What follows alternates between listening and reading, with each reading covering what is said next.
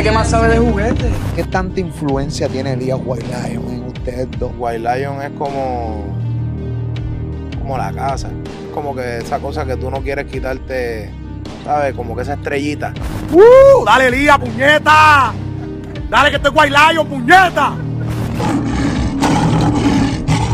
Tiene oído, Elías tiene oído. No sé si saben que quién es Elías tiene Teo Calderón. Residente. Tiene un oído oído hijo de puta, Darel, o sea, realmente este pana un a todos los artistas que ahora todos los que pasan por él se pegan. Sí, ahí. pa- Sí, papi. El que tuvo la visión, el que tuvo los cojones de decir, papi, yo le voy a meter mano a esto porque esto, ¿verdad? Entiendo lo que tú estás haciendo, fue Elías. Y eso toma, por eso es que yo soy leal a este tipo, porque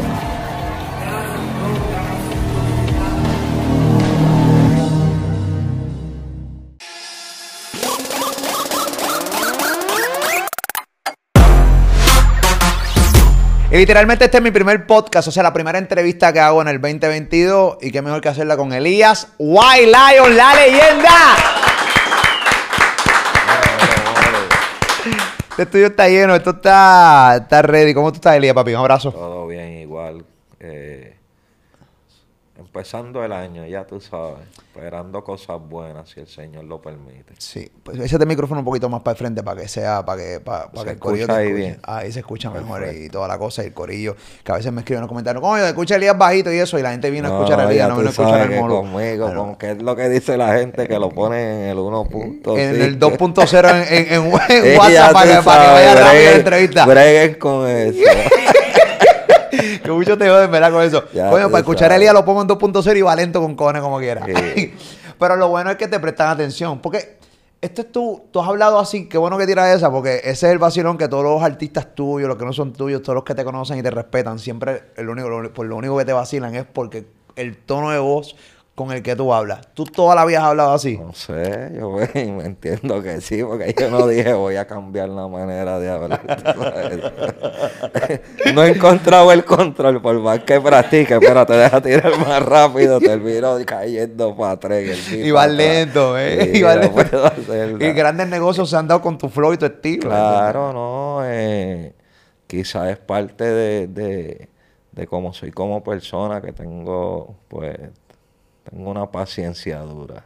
Tienes mucha paciencia eh, y para bregar con artistas más todavía. Porque tú estás en el área de manejo de artistas. Manejar artistas y más de música urbana. Eh, bre- bregar con seres humanos en sí es bien complicado. Que yo creo que es lo más difícil para, para un Elías White Lion eh, de bregar con un artista. Todos estos tipos que tienen cambio de personalidades, todos son distintos, eh, todos tienen creatividades distintas, todos tienen visiones distintas. ¿Qué es lo más difícil? Bueno, pues normal, no tienen el mismo estado de ánimo todo el tiempo, ¿me entiendes? Son humanos, tienen sus problemas, como tenemos todos. Eh, eh, está hasta en la crianza. Eh, en, esta, en, este, en este momento de, de verdad, en esta etapa de carrera, ahora mismo, pues muchos de los artistas que tengo quizás no han tenido a su papá presente. eh, y definitivamente, molo, un padre hace falta en la vida de un joven. No es cuestión de si estás con la mamá o no, es la presencia estar ahí para tu hijo. Eh, y hay momentos que quizás hablándole a tu hijo definen la vida de él, ¿me entiendes? Entonces, pues me toca a veces, aparte de, de hablar de la carrera, pues entrar y dar, hablar con ellos como si fuera un padre. Y en verdad me, la, me, me gusta, me la vivo bien cabrón. Qué bueno, qué bueno. Sí, eh, y todos los estudios dicen que cuando hay chamacos que, que son de sectores escolares, que tienen problemas de actitud, eh, el denominador común siempre es que el papá no estuvo en la crianza de ellos. Tienes toda la razón. Entonces, cuando tú entras, me imagino que con ellos, que tienen una visión de vida completamente distinta, eh, por eso en que tú te encariñas mucho, me imagino que con los Sí, artistas tuyos. Y cuando se separan de ti te duele, pero, o sea, me imagino que el dolor es un dolor más que de negocio, eh, pues un dolor como de familia. Sí, pero, pero gracias a Dios, ¿verdad? Pues he mantenido con ellos una relación.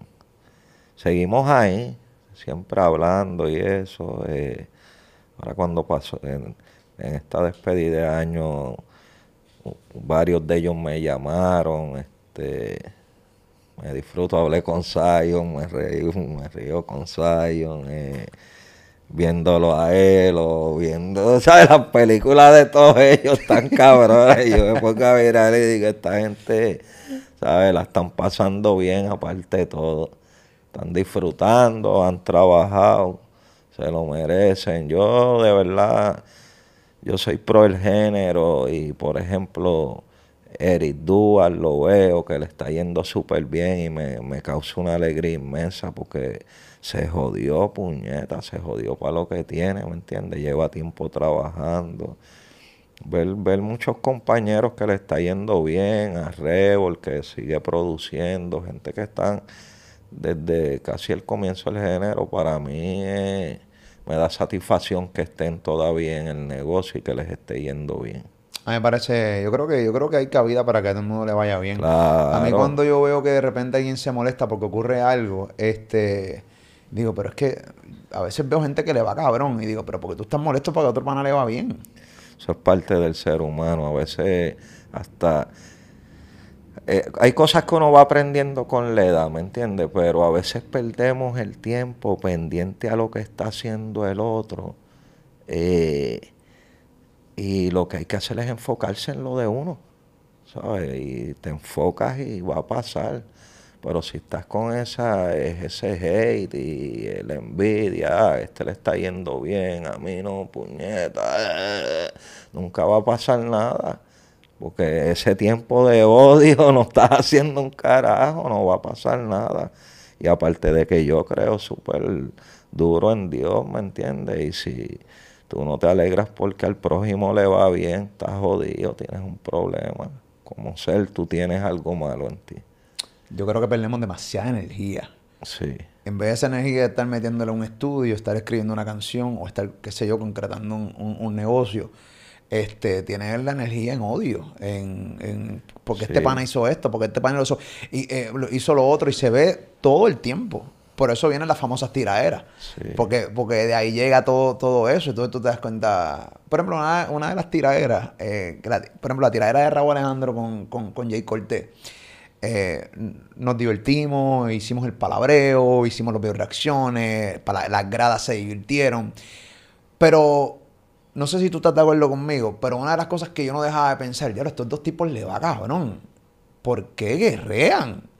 Porque, pues, en la realidad, siempre los que están como que ahí y comparan o algo, el mismo público va haciendo su, cada, cada cual va haciendo como que su gente y siempre ye- hay, hay gente del equipo mismo que en vez de estar enfocado en otras cosas están diciéndole al artista hay que hacer esto porque aquel hizo aquello, hay que... Y si no te cuidas de esas cosas, caes en el juego. ¿Me entiendes? Sí. Eh, para mí, si tú me preguntas en esa tiraera, pues a mí me encantó el primer tema de Raúl Alejandro, ¿verdad? Eh, pero lo vi más. Hunter. Sí, el de Hunter, con el video y todo, pero lo vi más. ya A mí que me gusta la música y eso, lo vi que hizo en su estilo, tú sabes, representó duro. Eh, cuando salió el tema de Jay, para mí Jay tiró durísimo. Eh, y se pone la cosa dura. Pero me gustó, ¿me entiendes? Cuando tira a Raúl Alejandro para atrás y se defiende y se fue más directo, más, más tiraera. Entonces, pues creo que dentro de todo, pues, ¿sabes? Para ser dos chamacos nuevos, pues de que no de, de que debieron hacerlo, tienen que estar enfocados los dos, porque los dos han tenido un super año súper bueno. Raúl en verdad ha traído otro suspiro más al género, ¿me entiendes? Eh, a Jay le ha ido súper bien, pero también son chamacos jóvenes y hay que dejarlos, tú sabes. O sea, ¿tú estás de acuerdo que hay que dejarlo que se desahoguen? Cuando, mira que yo no estoy de acuerdo, yo no estoy de acuerdo, por ejemplo, con el, lo que han estado haciendo, que si tal contra el otro, esto, para mí eso no es, ¿sabes? Esto no es la batalla de los gallos. yo no pondría a un residente a tirarse con alguien si no han Si no hay- pasado cosas. No voy a O sea, poner tú- a Coscuyuela. ¿Me estás entendiendo lo que te O sea, digo? que tú no estás de no acuerdo- Voy a No, no, poner pero vamos a hablar Po- con nombre. Pero Tú- déjame decirte, no voy a poner a Polaco contra cualquiera porque Pol es un veterano y tengo que darle el respeto. ¿Me estás entendiendo lo que te digo? entiendo. Entonces, muchos de estos chamaquitos que le está yendo bien tienen que ganarse las medallas. Eso no es porque hay cuatro loquitos. No, este es el mío, no, cabrón. Usted lo ha demostrado. ¿Me entiende? Usted se quiere montar en el tren, pero usted no está en la liga de esa gente. Entiendo. ¿Me entiendes? Con tipos con, que sepan del género. Tú tienes problemas contra Polaco. ¿Tú me entiendes? Tú tienes problemas con Tempo. Tú tienes súper problema con Coscuyuela. Tú tienes súper problema con Residente. Eh, ¿Quién más por ahí hay? Por ahí hay muchos duros. ¿Entiendes? Lo que yo quiero, yo quiero, déjame que bueno. ¿Sabes? Para No, mí no, es no, lo que yo creo. yo ¿me respeto cre- o sea, ¿Sabes? Como si fuera voceo, usted tiene que haber peleado con los campeones. Y yo respeto tu criterio Oh. 100%. Eh, lo que, lo que, vamos, déjame, yo obviamente lo aclaro y tengo la oportunidad porque tengo ahora mismo la vitrina para decirlo y tengo ahora mismo la gente pegada viendo esta entrevista porque estoy entrevistando a una leyenda como, como lo eres tú, Elías. Pero lo que nosotros quisimos hacer en el palabro básicamente fue un bracket de mentiras. No, yo lo sé, pero yo ¿Entiendes? te estoy dando mi Pero y ahora el torneo lo vamos a hacer con chamacos nuevos, que chamacos que se van a probar ahora. Los, los veteranos no van a entrar. ¿Tú crees que realmente Residente va a entrar a un torneo donde el palabreo diga, ah, René no va a entrar, Polaco no va a entrar, Tempo no va a entrar? O sea, pues estos tipos se han probado y han estado batallas reales. Batallas reales. Porque tú sabes que la batalla, que lo hablamos en la entrevista que yo le hice a Coscuyuela, entre Coscuyuela y Ñengo Flow, por ejemplo, fue una batalla real. Estamos hablando de Exactamente, un ñengo que no mencioné. Son ¿Entiendes? tipos, tú me entiendes, Está probados ya. probado ya, ¿no? Tú Es- tienes que... Yo estoy 100% de acuerdo. Son matones del género. O sea, que tú no crees en la tiradera amistosa. Pues No, no, Tiene- la no. tiradera tiene que ser que haya no, guerra de verdad. a la hora tiene que haber su riña y que la Si no, no gente le guste o no, eh, por lo menos la de Raúl Alejandro y Jay Cortés, hay una riña. Normal, ¿me entiendes lo que te digo? La hay, se tiraron cosas que le dio a cada cual duro, ¿me entiendes lo que te digo? Si tú, si yo los veo a los dos, le digo, pues dentro de todo representaron el género. Ya déjenlos ahí. De la nueva son los, la tiraron bien entre ellos. No me porque, Teo había- porque se estaban tirando de verdad. Teo Calderón, No, en porque aquella época. tampoco. Te- Tego, no. Tego tiraba sus pinceladas Claro, full a, no, a- Tego a Lito y Polaco en aquella guerra, que- época. que eh, Tego estuvo en guerra con Lito y Polaco, pero, ¿sabes? Baby Rasty Gringo estuvieron en guerra En bien cabrón, en Ciceja. ¿Sabes? Son tipos que hasta han estado en Omar, guerra. Héctor. Don Omar. ¿Me entiendes? Wisin y Yandel era más puya. Wisin está cabrón. Tirando puya, te tira cuatro puyas y, Y tú se te quedas como que este cabrón que dijo, eh, ya tú sabes, papi, el gallo bolo no le fue se mide. Y por ahí sigue, y tú, qué carajo. Y cuando tú descubres que era patilla, Wisin va y Yandel van para el otro disco. No puedes decirlo. Está cabrón. Cuando tú descubres que era para ti, ya, ya tienen cuatro hijos. Papi, ¿sabes? Wisin está cabrón. Porque tú sabes, hecho la para mí. Wisin nada más desde que abre la boca y el tema está pegado con esa intro. bien- Es depende de la intro que él tire. Exacto. A mí, a mí uno de los que a mí me gusta también como tira, porque se caga en tu madre y tú ni cuenta te da el residente. René coge, te Sí. pa- cuatro palabreos de los que, de cosas que realmente, porque el tipo que tiene, tiene demasiados recursos. Tiene un cerebro cabrón. De repente se caga en tu madre, pero tú tienes que buscar en Google a ver si realmente se caga en tu madre porque tú no lo logras entender. ¿Entiendes lo que yo te estoy diciendo? Sí, no, son muchos.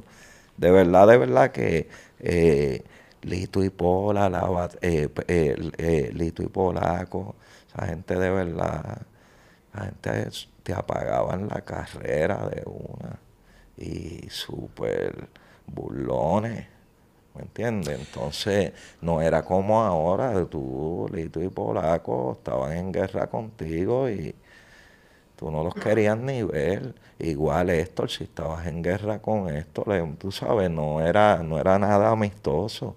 Eran guerras de verdad. Ahora, uno de los comentarios y- y- que yo más leía en la tiradera de Jay Cortez y, y, y era que ya las tiraderas de antes no existen. Obviamente porque estamos hablando de la gente, me imagino que más adulta, eh, tipos como nosotros, que de repente vieron las tiraderas de Don Omar, que vieron las tiraderas del mismo Héctor, eh, el Fader, que vieron tiraderas grandes. Incluso la misma, vámonos un poquito más reciente, un par de años atrás, eh, la de Tempo con Coscuyuela, que fueron tiraderas cabronas sólidas. Este, y mucha gente entendía que esto no era una tiradera que daba la talla. Este, ¿Qué opinas de Elia Guaylaño? Me dijiste que sí, que, que, que, que te encantaron la... Pero ¿qué tienes que decir a Sí, estas por- personas que no catalogan no, las tiraderas, no, por ejemplo, de, de porque- Jay Cortez y Raúl como porque las de tú sabes, es, es una guerra dentro de ellos y lo que te dejo de- y lo que te digo que dentro de lo que fueron su- sus tiraderas era de verdad, se estaban tirando. Exacto. ¿Me estás entendiendo? Sí. Pero no se pueden comparar con respeto con las tiraderas de antes. No existen. No. También lejos ¿Me de esa realidad. Tú Son sabes dos que artistas distintos Hay también. momentos que yo digo que me voy al side del público y digo, diablo cabrón, paraste en la verdadera batalla. ¿Me entiendes? Entonces, hay una guerra que tú sabes que la gente se pone como si fuera voceo, una pelea y todo. ¿Me estás entendiendo? Entonces, eh, pues eso es porque la gente sabe que los tipos están duros. ¿Me entiendes? Eh, y pues quizá depende, eh, no quizá, depende de los exponentes.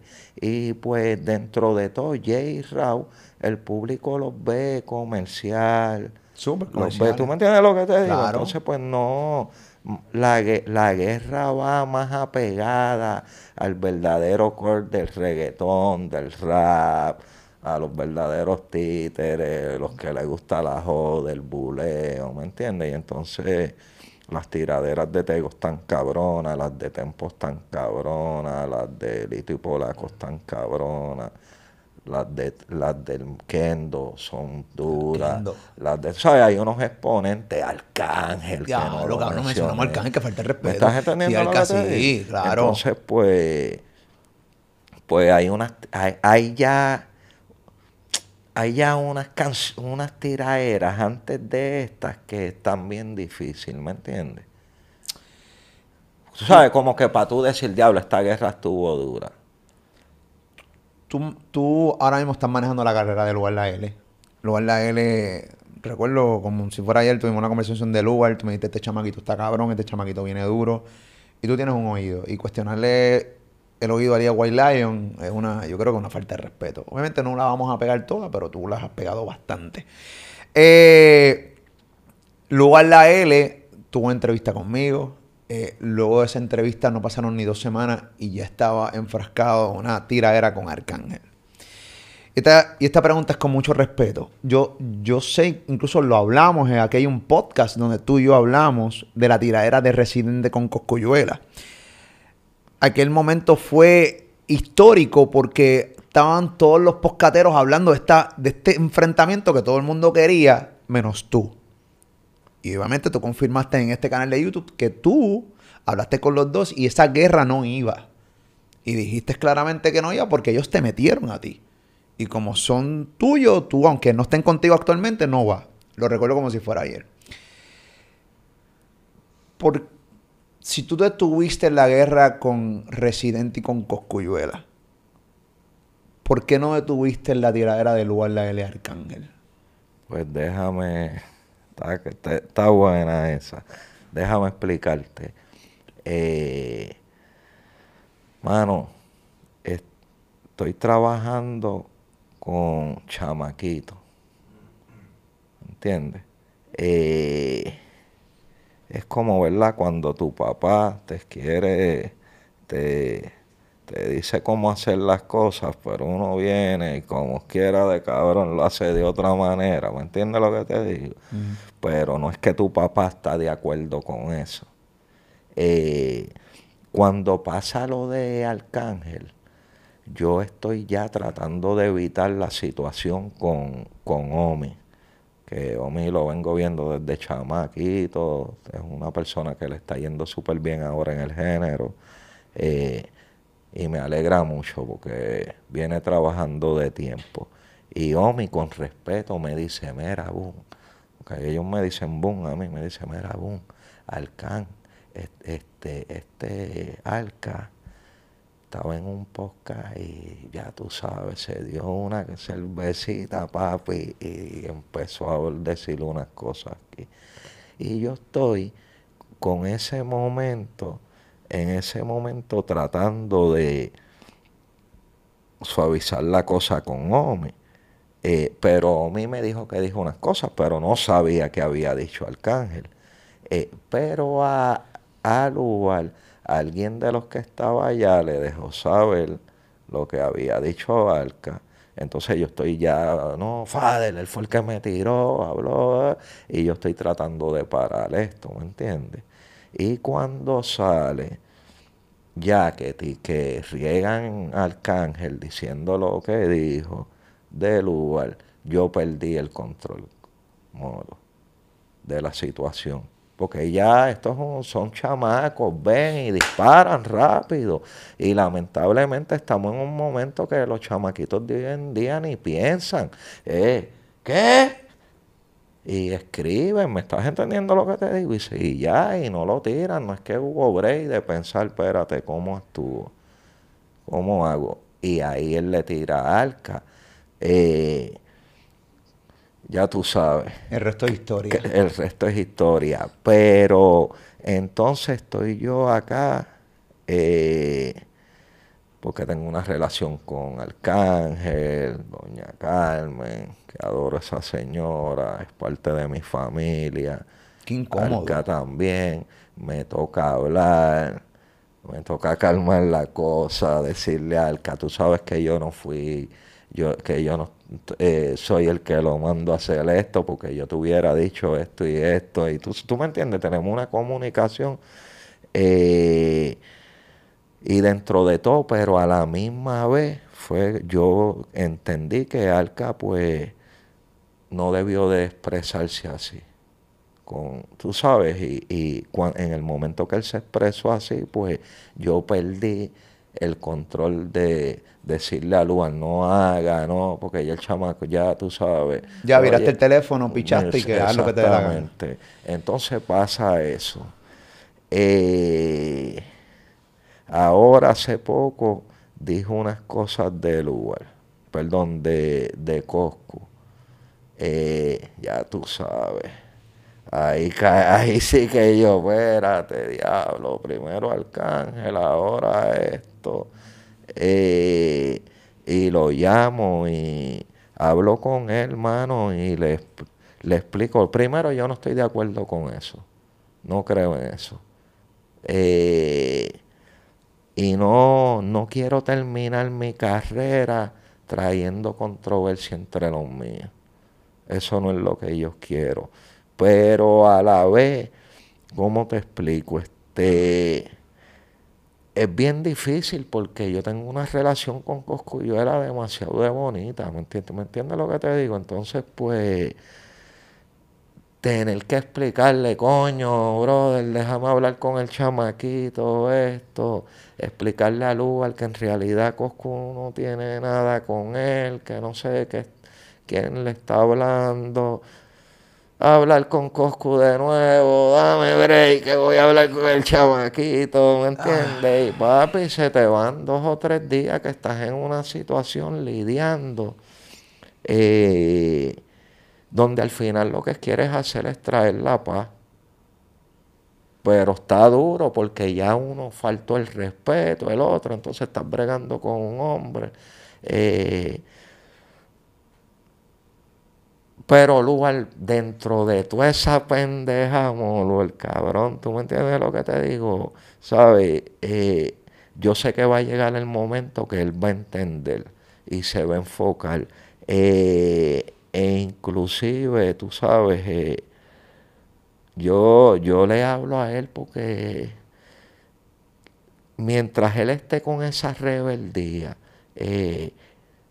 hay muchos exponentes que no se acerca, porque todavía no lo ven. ¿Tú me entiendes lo que te digo? Y, en serio. Y dicen, diatra, este chamaquito si lo dejo me a mí. ¿Me entiendes?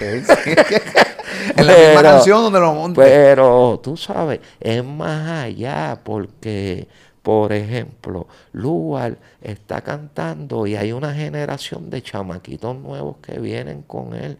Y ahí puede ser tanto el hijo de Cos- de Coscu, el hijo de Arcángel, o, y tú tienes que, tú me entiendes lo que te digo, él tiene que aprender a entender que ya él no es un chamaquito cualquiera, ya él, tú me entiendes lo que te digo, está cogiendo su fuerza eh, y hay cosas que lo pueden afectar.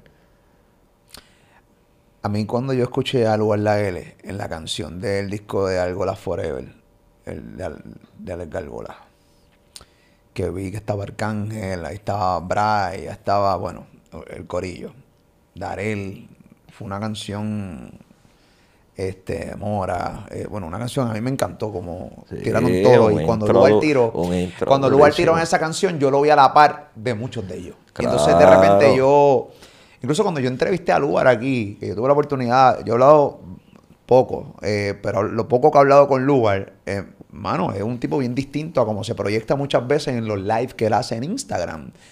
Entonces yo digo, muchas veces estos artistas tienen una doble personalidad. De frente a ti es una cosa, cuando están en el calentón es otra.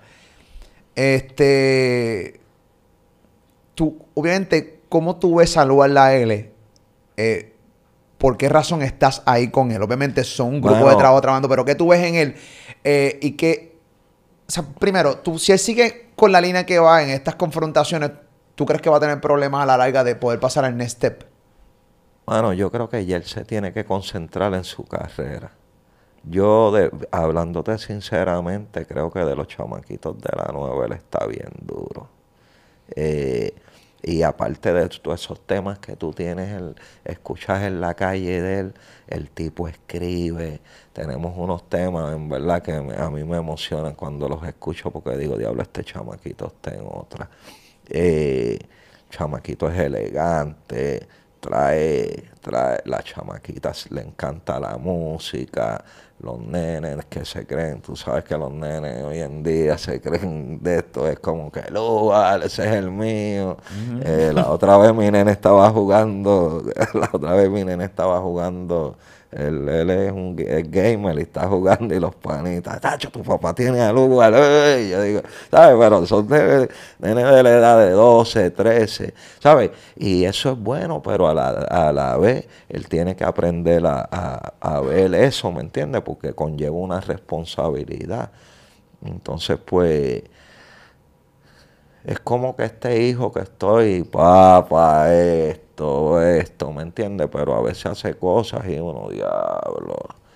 ¿Cómo vamos? Tú sabes, sigue Eh, socio mío eso- con eso- él. Eso de es Coscu, como yo creo que fue una, cuando yo vi lo de Coscu, personalmente dije de a rayo. ¿Tú crees que, con honestidad, eh, Arcángel nunca le respondió a una tiradera? Eh, ¿Tú crees que Arcángel o Coscuyuela, si lo hubieran hecho una tiradera al lugar, lo, lo hubieran sacado de control? Bueno, tiene que, son tipos que son de guerra y ahí él entra en guerra, ¿me entiendes lo que te digo? Tiene que, que apretar, ¿me estás entendiendo lo que te digo? Porque ahí tú le estás tirando a gente dura. Eh, papi, tú sabes que tanto Arcángel y Coscu, tú me entiendes, son tipos que han estado en guerra.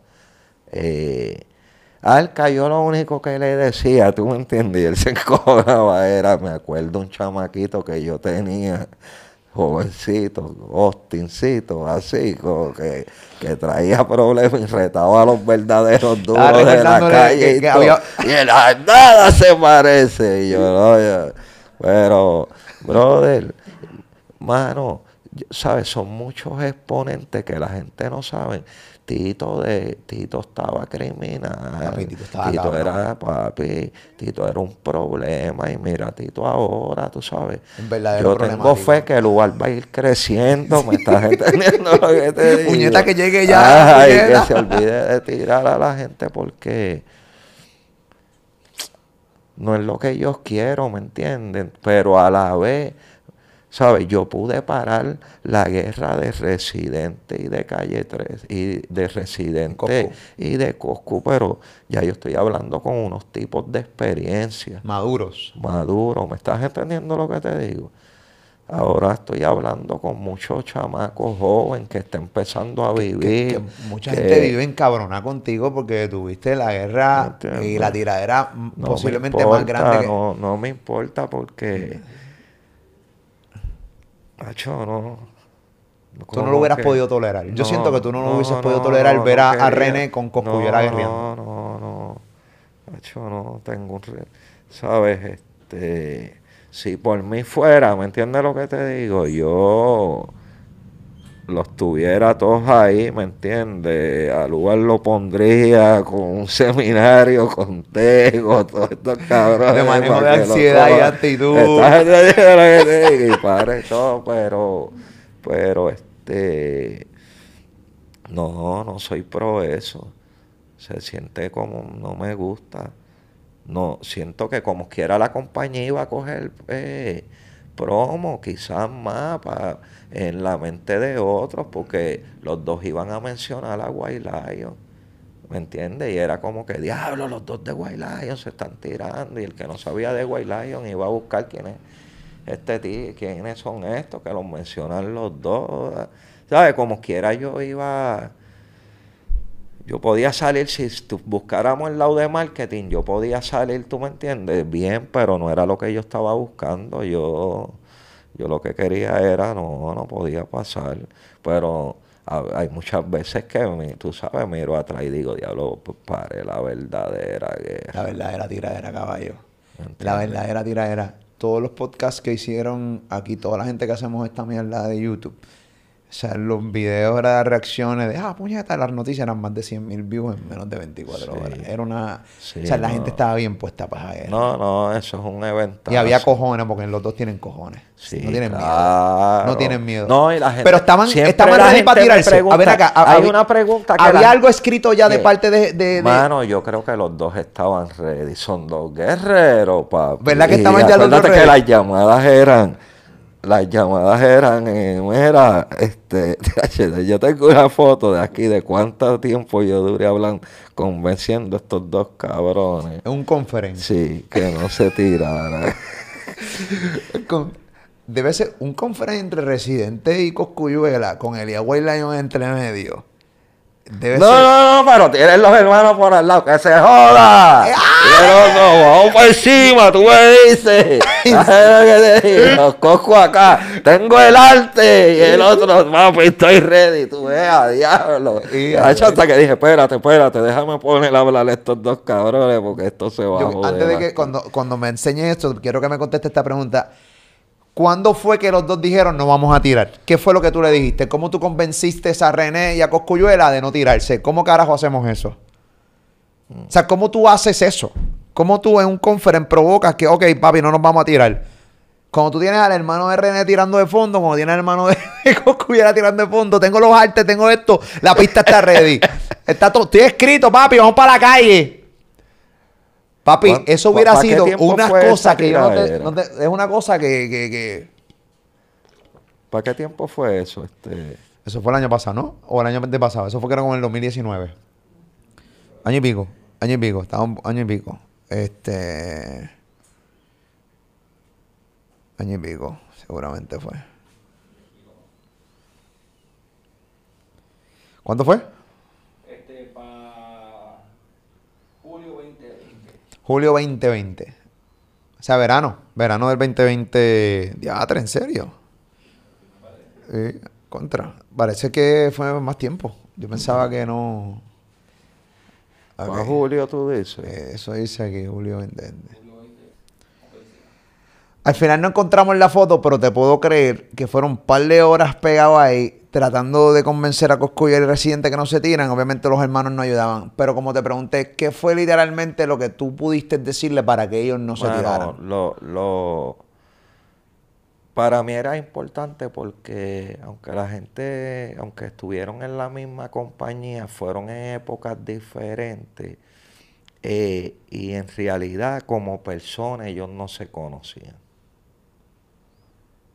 ¿Me entiendes? Y yo pues sé cómo es cada cual eh, y dije, mano, ustedes se deben de dar la oportunidad, conocerse, ahí el cabrón de Coscu rompe el hielo, tira uno de los chistes de él, retira otro, y yo, uf.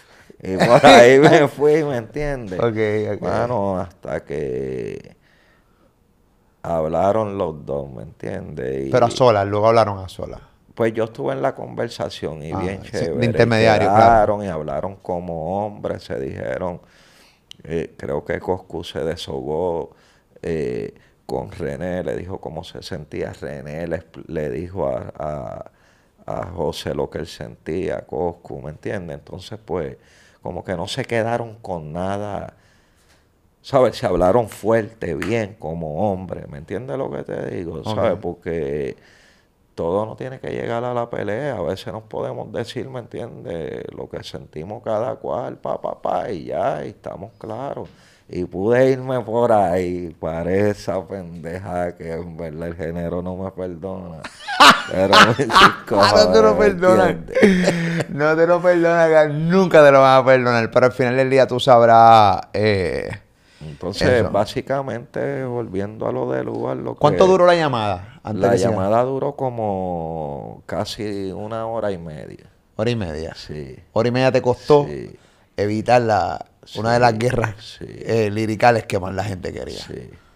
En una hora y media paramos esa pendeja. Qué cosa más cabrona.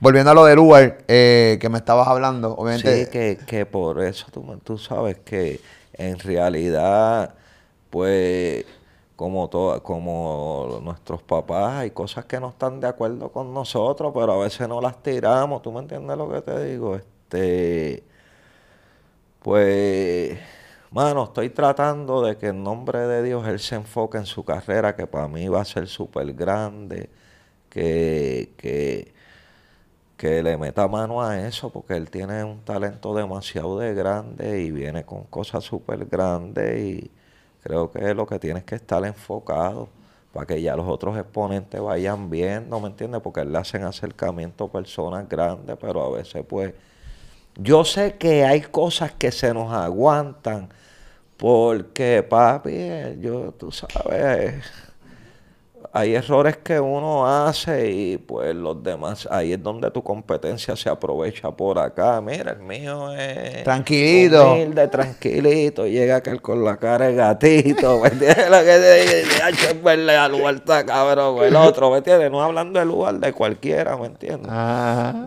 Entonces, de hecho, yo me río con Sinfo porque Sinfo dice, era, llamo, le digo al lugar que te tire. ¿Sabes? Porque es como que, papi, un proceso que hay que estar trabajando. Y el estrés, me imagino que un estrés, "Oh, cabrón". Claro, hay estrés, porque entonces, ¿a quién va a llamar? Pero tú tienes una paciencia natural que Dios te la regaló porque... Sí, yo pero no quiero- yo- ¿Cómo tú suenas encojonado? Igual que tranquilo.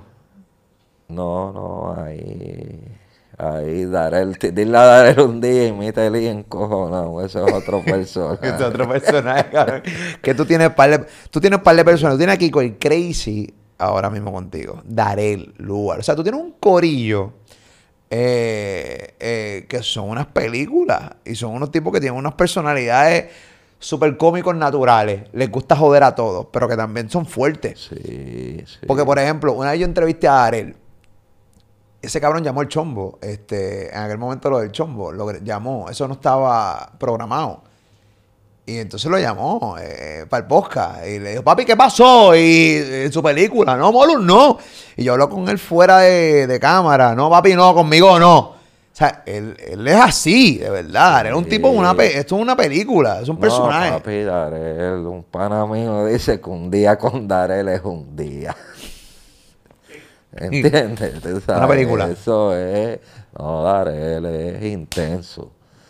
Pero, papá, en verdad yo vengo, tú A sabes. mí me gusta Darel con eh, la, la vida me ha ido preparando para trabajar con esta gente, ¿me entiendes? Yo trabajé con mexicanos. Bueno, yo trabajé con Blanco. Blanco era un personaje ya. Trabajé con Mexicano. Mexicano era la verdadera película. Después trabajo con Tego. Es un tipo fuerte. Eh, no era un nene, ¿me entiendes lo que te digo? Era un tipo que, te- tú sabes, estaba... Sí, ya era veterano, Ajá, ya era y maduro. le dejaba a veces, la- le decía cosas a la gente que yo miraba para el lado y todo, ¿me entiendes lo que te digo? Un tipo fuerte. Voltio. Y el rayo. René es un personaje. Cosco es otro personaje, mano. Pues durante los años me he ido preparando, tú sabes. Entiendo que tengo ya como que un grado de psicología bien cabrón para bregar con esta gente. Y yéndome por la esquina de Blanco, yo tuve la oportunidad de entrevistar a, a, a- Michael Emanuel. Eh, hice un podcast con ellos. Aquí fue donde los unimos nuevamente como dúo. Este año hay muchas sorpresas con ellos como dúo, Michael y Manuel, este, desde concert juntos y toda la cosa. Este, y estábamos hablando de Blanco. Ellos cantaron con Blanco. Claro. Y, y yo les pregunté, porque honestamente no lo sé, en aquel momento yo era muy pequeño, no estaba, no estaba en medios de comunicación, era niño. Pero tú que básicamente trabajaste con él, yo les pregunté, ¿qué tan grande podía ser Blanco si no hubiera tenido los problemas que tuvo? Ellos me dijeron, papi, como Daddy Yankee. O sea, me dijeron ese nombre. Eh, y ahora tú que estuviste trabajando con él, que sabías el talento que Blanco, Blanco tenía, eh, que las situaciones que tuvo lamentablemente, pero vamos a sacar las situaciones a un lado. Eh, talento. Realmente a esos niveles como dijeron Michael y Manuel. Eh, mano, Blanco, Blanco tenía una magia increíble. Lo que pasa es que no, no tenemos, eran otros tiempos, ¿me Claro. entiendes? Y no tenemos mate- mucho material de él, pero Blanco, Blanco era el chamaco en ese momento. Eh, una vez él tiene el problema, ahí, es, ahí, ahí, ahí arranca Yankee, que ya venía por ahí también, pero, ¿sabes? No es cuestión de comparar, es cuestión de que el tipo verdaderamente hay que ver qué iba a pasar en los próximos años, pero en ese momento era un tipo que iba a dejar mucho en la música. Ok, eh, Iba a aportar, en ese comienzo iba a aportar duro. Duro, duro, duro, duro. La realidad del caso es que eh, ahora que mencionas a Yankee, eh, que mencionamos a Yankee, yo te tengo una, te tengo dos preguntas. Y, y- y porque una te va a llevar a responderme a la otra. Nosotros aquí en el Palabreo eh, utilizamos un post que hizo un colega que hace contenido para música urbana en Madrid hizo un escrito eh, hablando de las comparaciones entre Daddy Yankee y Bad Bunny. Que básicamente, nuevamente, Elías White Lion se va a viral a través de las redes sociales porque nosotros hicimos ese podcast. Y ya era un tema que todo el mundo estaba comparando a Bad Bunny con Daddy Yankee. Tú haces el famoso escrito, eh, que lo tenemos en pantalla, que básicamente es un escrito sumamente interesante, que yo tengo parte de él aquí. Tú cierras de una manera bien interesante y quiero darle lectura. Dice aquí, bueno, hay que ser bien ignorante para comparar a Bad Bunny con Daddy Yankee, como si nadie hubiese trabajado para que ellos llegaran acá. Dejen la falta de respeto. Que viva el reggaetón y todos los que han puesto un bloque en este edificio. Recuerden que ustedes llegaron con la casa hecha, nosotros la construimos y no querían vendernos los bloques. Eso es una clase de barra, una clase de punchline en el final. Entonces, He aprendido de los hijos míos. Eso tú lo tienes en tu sangre, no me venga ahora a tirar a los nenes. Sí. Eh, ok, este, nosotros hicimos el palabreo. Este, pregunto una, si, este, obviamente, este escrito lo hiciste por el podcast que hicimos en el palabreo número uno y número dos. Este, ¿por qué no se puede comparar a Bad Bunny con Daddy Yankee? Obviamente tú lo estableciste en este escrito, pero podemos profundizar ahora. Ok, lo primero es, eh, ah, ya, ya venían gente comentando lo mismo, ¿verdad? Pero sí, hago el comentario, eh, eh, subo el post cuando veo en el palabreo. Porque aunque tú no creas, Molu, ya en este momento tú tienes que, cuando sean cosas del género, yo creo con mucho respeto, que ya tú tienes una responsabilidad con el género. Eh, ¿Por qué? Porque la gente te está siguiendo. Entonces, si en Molu hay contigo par de gente y saben del género y no sé por qué nadie como que ¿sabes? Yo lo estuve viendo y no voy a criticar, pero si tú estás desde el empezar, la palabra es de una, no puede, no Elías, porque porque no puede, no puedes compararlo, ¿por qué? Porque no puede. Y te voy diciendo, ¿me estás entendiendo lo que te digo? Entonces, pues, creo que no ha habido eso. En el- Entonces, eh, estás hablando del contenido como tal, no hubo, no hubo una defensa.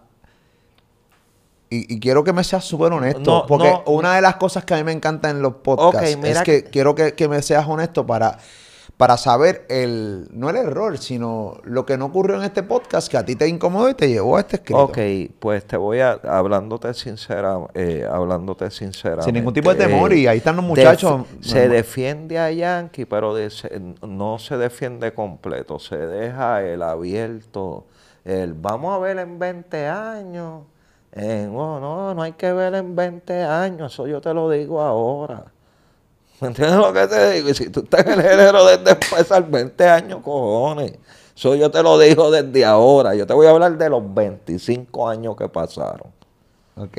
¿Me entiendes? Duro. Donde lo primero es que no va Bonnie, porque yo no quiero, porque tú sabes, al final quiero empezar diciendo esto. Antes de explicar todo lo que voy, antes de decir la- lo que voy a decir. Lo que es Bad Bunny, que es el líder ahora mismo. Anuel, Osuna, eh, Carol G, J Balvin, eh, Farru, eh, pero Farru viene de antes, Farru yo lo tengo en otro, ¿sabes? Otra categoría. En otra categoría, Farru en verdad, pa, yo, me, tú sabes. Son animales. No, no, chacho, yo de verdad, de verdad creo que si alguien se merece que le pasen cosas buenas, es Farru. Eh, dicho eso, esta gente, Bad Bunny, Anuel, eh, Tower, que está viniendo esta cepa de ahora, no es que no están aportando. Los tipos están en ese edificio que yo expliqué ahí. Los tipos llegaron a meterle las verdaderas pendejadas, eh, que si las piscinas con calentador, el wifi, 70 mil megabytes. ¿Sabes? No es que no han aportado, pero como quiera eso no le da derecho a que los comparen con los monstruos. Es incomparable esa No, comparación. no, o sea, no. eh, eh, porque no eran Eh, los mismos tiempos. Es incomparable y quiero decirte esto. Yo no estoy defendiendo a Daddy Yankee. Es, es, yo, eh, para mí, para Elías de León, eso no se trata de defender a Daddy Yankee. Porque, ¿cómo te explico? No es que yo voy a decir Yankee es el mejor y Yankee me va a llamar y me va a grabar en un tema mío. A mí no me hace falta que Yankee me haga eso. ¿Me estás entendiendo lo que te digo? Pero yo tengo que decir la verdad.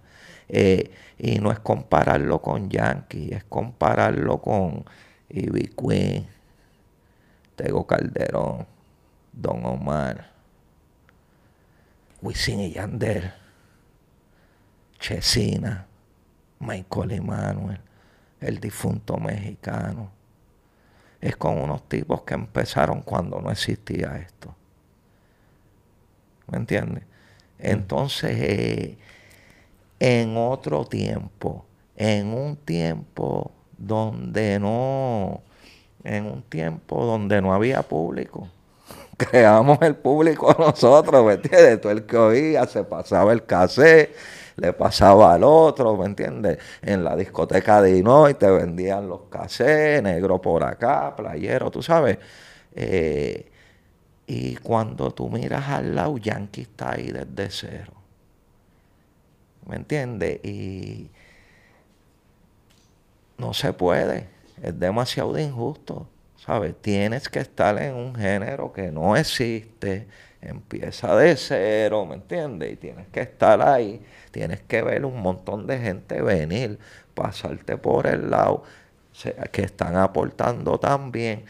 Y seguir y seguir y pasar todo ese tiempo y ser una de las máximas figuras como este tipo. Es muy difícil porque ¿qué género van a crear? ¿Me entiendes? Entonces yo quería decirte, ¿verdad? Yo hice unos apuntes porque yo quería hablar de esto y quería estar... Ya, no, me encanta esta medida que está pasando aquí. Tú no tienes ni idea lo que yo me estoy disfrutando de esta entrevista. Independientemente eh, si me conviene o no lo que me vayas a decir al final del día, yo me la estoy disfrutando, pero cabronamente. Y qué bueno que puedas profundizar el escrito. Muchas veces tú no eres un tipo de muchas palabras a la hora de escribir en Instagram. Eres bien reservado. Y eres reservado en todo.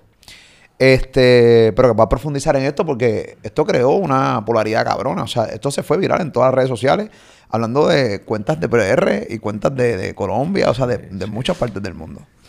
Dame tus notas. Échate el micrófono para allá y para que la Vamos, gente- vamos, estamos aquí, ¿verdad? Estamos activos. Estamos aquí. Ok, ¿qué, qué- Eh, ya está asustado. ok, déjame explicarte algo. Este, primero que nada, en este edificio, uno, eh, mientras nosotros estamos construyendo, te estoy hablando del puertorriqueño, hubieron gente también que estaban tirando para el mismo sitio piedra, como el general, Nando Boom.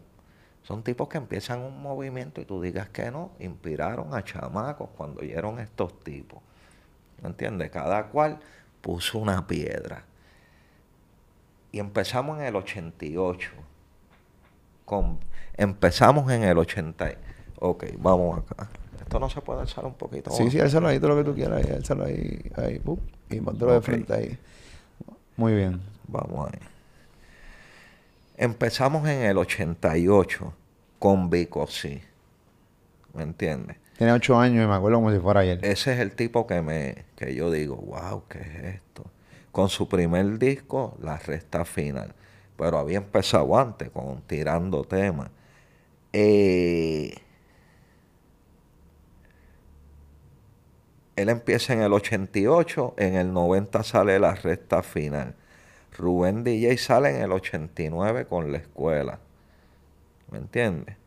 Ya eh, eh, era el comienzo, de, eran los comienzos de todo, pero ya los ya esta gente estaban trabajando profesionalmente. Que era música positiva, de cierta ¿Me manera. entiendes? Exactamente. Vico era calle, pero dentro de todo era un storyteller. ¿Me entiendes? Y nos dejaba claro de cuáles eran los finales del de la calle. Claro, claro, del- claro, claro. Él no exaltaba al, al- lo malo.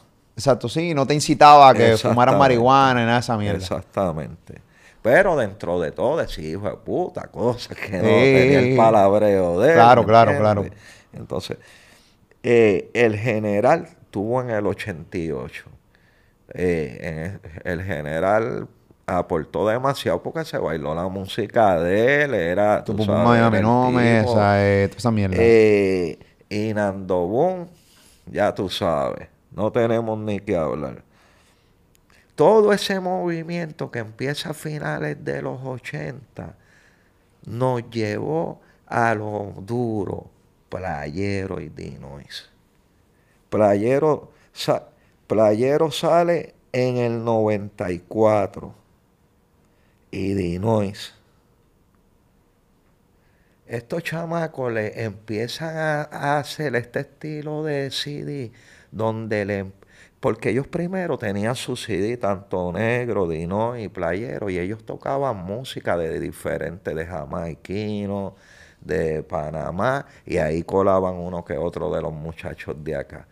Ya para el 37 Playero hace el primer disco de todos los artistas este, de Puerto Rico de playero, ahí yo empiezo a oír lo que es Llavia, Daddy, Master Joe, Oji Bla, Daddy Yankee, Frankie Boy, waf, un- eh, sale eso, y de Dinoy sale el corillo de Baby Rasta, sale eh, Pola, eh, Ivy Queen, Sí, ¿sabes? eh. Estamos hablando de, de, de las primeras gente que ponen una plataforma para los muchachos exponerse ahí.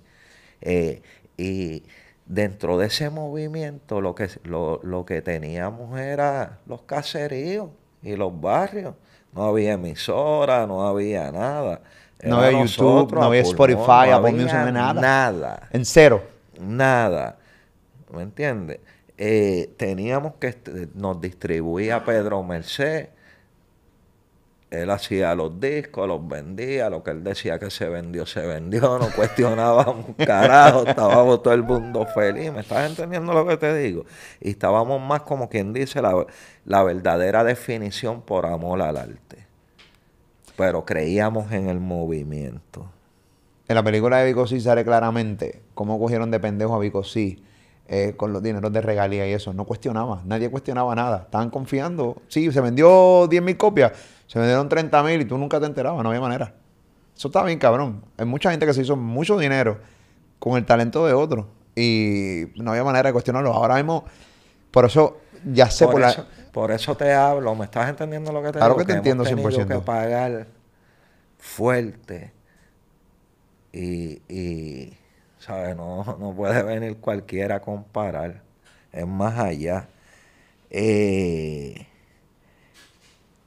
en los 90 ya estamos apretando. Del 94 para adelante, por ahí salieron Tabal, Mosuante, olvídate, está, ahí estábamos en el tiempo de los barrios Altidacrín, eh, Eh, yo me acuerdo que salió de DJ en el Stefano, Chiclín. 97 salió- yo hago el disco de, en el 97 yo hago el disco, en, en los 90 estaba Nico Canadá con el Mansion Cruz, ¿sabes? Ya se, encendido. ya se estaba formando, ya estaba empezando a crecer el bebé.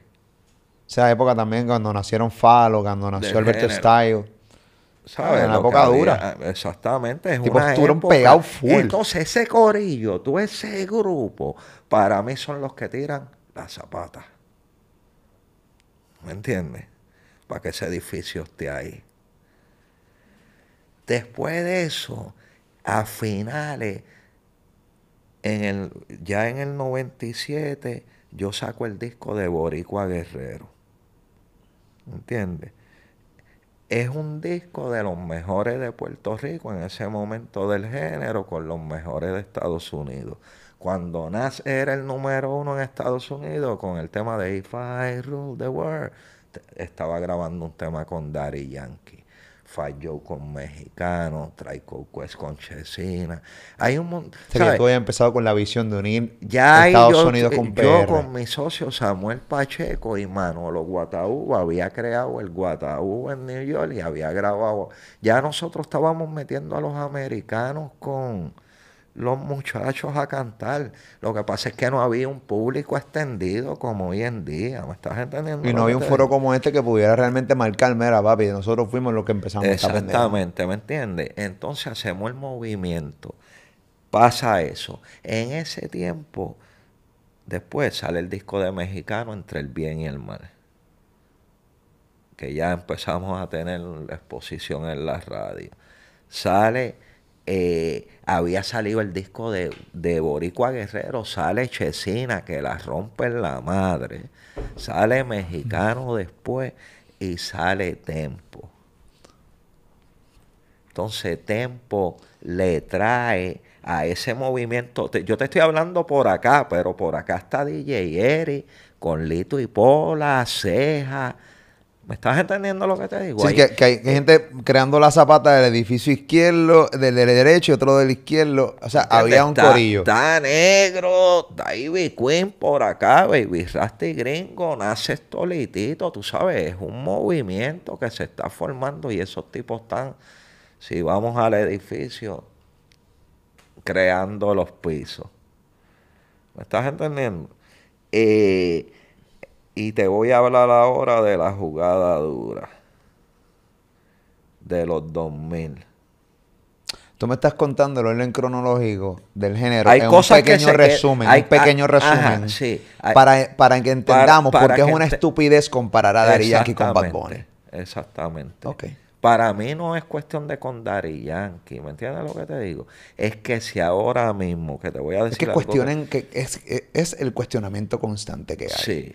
Y la comparación constante que hay que existe. Sí. Te entiendo, te entiendo.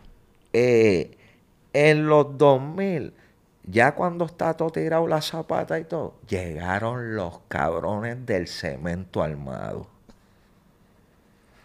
Tego Calderón, Wisin y Yandel, eh, Zion y Leno, el Fadel, Tito el Bambino, Ivy Queen, el Don Omar rompiendo, Dari Yankee con la gasolina. Cabrón, cuando llegan toda esta gente, ni que a poner las piscinas y todo, cabrón, ese edificio nunca se va a romper porque ese edificio está hecho de verdad con los verdaderos exponentes, caballos. ¿Me entiendes? Tempo nada más, ¿sabes? Lamentablemente para mí en la vida yo he caído dos veces contra Tempo, ¿tú me entiendes? Porque yo lo respeto y lo quiero un montón porque para mí ese caballo, ese caballo trajo el verdadero movimiento en el género. Cuando Tempo salió con el Buda Family, papá, la gente lo que hablaba era de eso y Tempo rompiendo y tirando bien duro y desde el momento que Mexicano me lo presentó me dijo, este es el próximo, Elías. En verdad, él y Buda lo que hicieron fue grandísimo y movieron toda la calle. Y ahí ya estaba la fiebre de las discotecas. Y tú veías que cuando Tempo llegaba traía ese glamour y a la vez la calle. El tipo, ¿sabes? Yo a Tempo lo respeto un montón porque Tempo lamentablemente fue lo que le pasó, pero Tempo es un exponente grandísimo y para mí me encanta hasta que está trabajando, está enfocado, haciendo, cada vez que él se enfoca y hace un tema ahí que no está pendiente ni a la tiradera, mata porque él es un duro. ¿Sabes? Hay demasiado de gente que han, Chesina, ¿sabes? La gente lo ve, a veces yo digo, diablo, la gente no sabe que este cabrón nos dio vida. Y cada, cada, cada talento de esto, Molu, lo que ha hecho es estirar más, el, ¿sabes? Y darle más vida al género. Todos han aportado.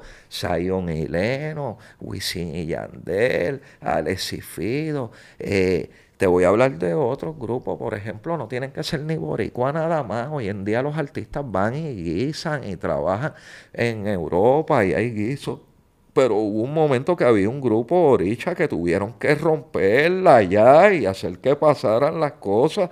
Y quizá la gente no está pendiente, pero son gente que han venido.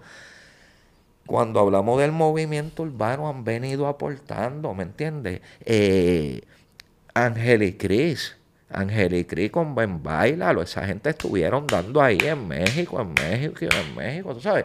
Cada cual ha hecho su trabajo. ¿Sabes? Tú no me puedes venir a comparar a Bad ni a ninguno de los muchachos de la nueva sin faltarle el respeto con esta gente. Y cuando hablan, no, que el trono es mío y todo, yo me río porque yo digo, esta gente, que trono, papi, tú tienes que, tacho. Sí, te entiendo. Te- Hay trabajo. Se hizo un trabajo. ¿Me estás entendiendo? 100%. Te voy a decir algo, te voy a leer algo. Eh, Claro esto está bien, cabrón. Te voy a leer Ay. algo que me escribió un amigo mío que de verdad me encantó, lo respeto un montón. Mira cómo es la vida, porque estuvimos, eh, estuvimos hasta en guerra. Pero es una persona que siempre he respetado mucho, tú sabes, después que pasaron las cosas y todo, aprendí a conocerlo como persona y le tengo un respeto inmenso.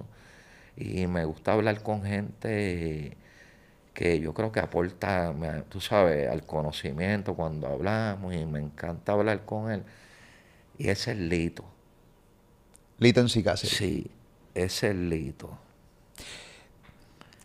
He hecho una buena, una buena, tengo una buena comunicación con Lito y, y considero un tipo bien brillante y un tipo bien enfocado y un tipo bien meticuloso en cada decisión que toma en su carrera. Sí, Y, sí.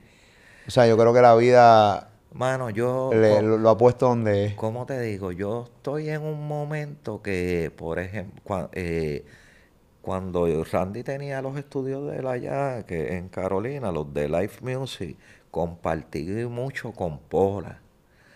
¿Me entiendes? Y te, estoy- te digo esto porque son gente que hemos estado en bandos diferentes, porque yo era White Lion y Contego, ¿me estás entendiendo? Y empiezas a conocerlo como persona.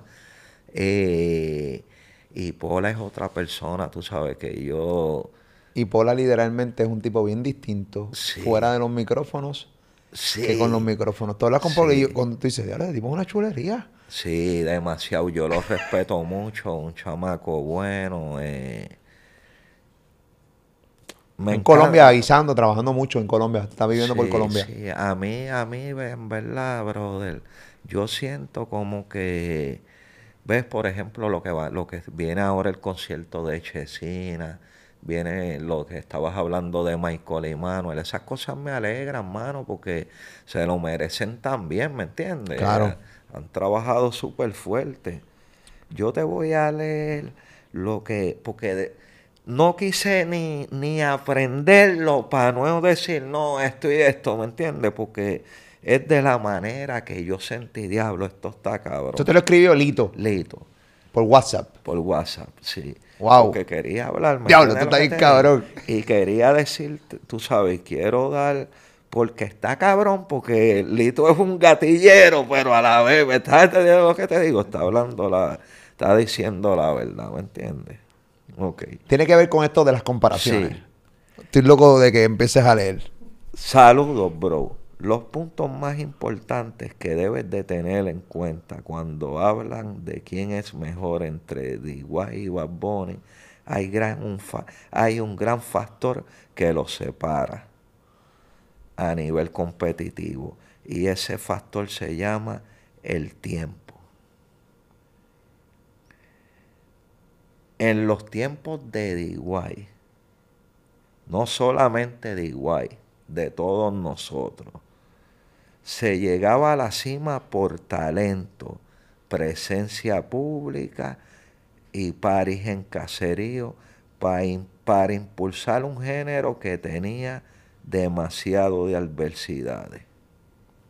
Hoy a pesar del gran talento que tiene Bad Bunny, gracias a Dios puede contar con los dedos los paris de caserío o las discotecas.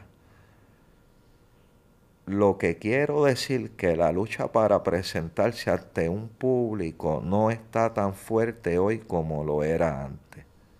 Hoy con un choliseo el artista hizo el año. Eso no está mal, pero para que Yankee se ganara más de 25 años de, años de relevancia, tuvo que pasar por muchas adversidades, las cuales la generación actual no las vive gracias a los que lucharon para abrir las puertas a la música urbana y el género que hoy conocemos como el movimiento urbano. La pregunta que simplifica el debate es la siguiente. ¿Cuánto tiempo estuviera en relevancia Bad Bunny si no existieran las redes sociales? ¿Me entiendes? Eso es una buena pregunta. No estamos quitándole a Bad Bunny. No en la vida. leyendo, ¿me Es una bestia, digo? es un caballo, es un animal. Es más, a Benito no le gusta que lo estén comparando con Yankee. Claro que no le gusta. Él no es el que creó eso. Yo estoy hablando, quiero hablar, quiero que el público entienda que, que nosotros estamos orgullosos de todo lo que está haciendo Bad Bunny, ¿me entiendes? Esto no es quitándole Esto mérito a no Bad Bunny. está quitando mérito ni Esto es educando básicamente al no, público. No, por- porque hoy, mi- hoy, hoy mismo en el negocio, lo que es Osuna, Bad Bunny y Anuel, están marcando un parámetro para que los próximos que vengan la tengan hasta mejor que ellos. ¿Me estás entendiendo? Porque cada vez va a haber, pues, va- el, el negocio va a ser mejor. Antes no había negocios millonarios ¿Me con disqueras. Nada, nosotros estábamos, ¿qué? Eh, no Chacho, existían. un negocio millonario, te iban a quitar todo. No te quedaba nada. Hasta los calzoncillos. Dame los calzoncillos acá, cabrón. Ese fue el escrito. Ok, para los años 90 no Este es Lito, este es Lito todavía. Sí, para los años 90 no existían padrinos musicales. Ok. ¿Me entiendes? ¿Sabes? Sí, sí, que de repente un artista grande coja uno pequeño, Ajá. y te graba ¿Cuándo conmigo. tuviste eso en los 90? No, eso no Búscame uno. Eso no existía. Aquí dime estaban tú, que dime tú, estabas en el calentón ya. Ey. Como lo han tenido, no simplemente Bad Bunny, mucho. Ejemplo, Bad Bunny con Arcángel, DJ Luyan, en esos tiempos no existía eso, ¿me entiendes? ¿Sabes? Que había O sea, que había un padrino, había un vaqueo cabrón y, te, te- y presen- te presentó este artista nuevo. Y obviamente, bas- basado en esa plataforma, la gente lo empieza a conocer y empieza a crear un fanbase. Ok, volviendo. Para esos tiempos los artistas se abrían el camino con un trabajo más intenso, ya que el género no era aceptado. Y creo que si todavía el sol de hoy eres relevante entre los top five, eso convierte tu carrera como la más dura. Ahora te voy a hablar. Olvídate de los números. Ivy Queen está todavía por ahí. Está haciendo música buena. ¿Me entiendes? Ivy Queen está todavía por ahí. Está haciendo música buena. Todavía tenemos a Wisin y Yandel. Todavía tenemos a Nicky Jam con un comeback duro. Eh, Don Eh, Omar salió con su compa. Don Omar, eh, ¿sabes? No estamos, cuando yo defiendo, cuando yo defiendo a Yankee, tengo, es, es en nombre de todos estos, ¿sabes? Estoy defendiéndolos a ellos también, ¿sabes? Eh, no hay break molo. Entonces, por eso, ¿sabes? Con respeto, muchos de los que empezamos en el género, pues yo sé que no se atreven a decir nada porque pues le puede dañar un guiso o algo, ¿me entiendes? Ya yo estoy, yo me... Pero encojona. ¿Qué? encojona la comparación. Porque cuando. Escúchate esto. obviamente te dejé y no te interrumpí porque interrumpirte era un pecado. Este. Contar todo lo que has contado hasta ahora. eh, para que la gente logre entender por qué no se pueden comparar. Porque es obvio, yo creo que es más que obvio que no lo logre entender. O sea, un artista hoy, como tú dijiste, como dijo Lito en, el escrito, hace un choli, ya tiene su año. Hace una gira de 20 este, conciertos y van a teatro de, de 5 mil, 6 mil personas como pequeños. Pero eso no existía antes. Hay un montón de videos de Daddy Yankee cantando en diferentes paris pequeños, de caserío. Eso está por ahí y se van virales todavía.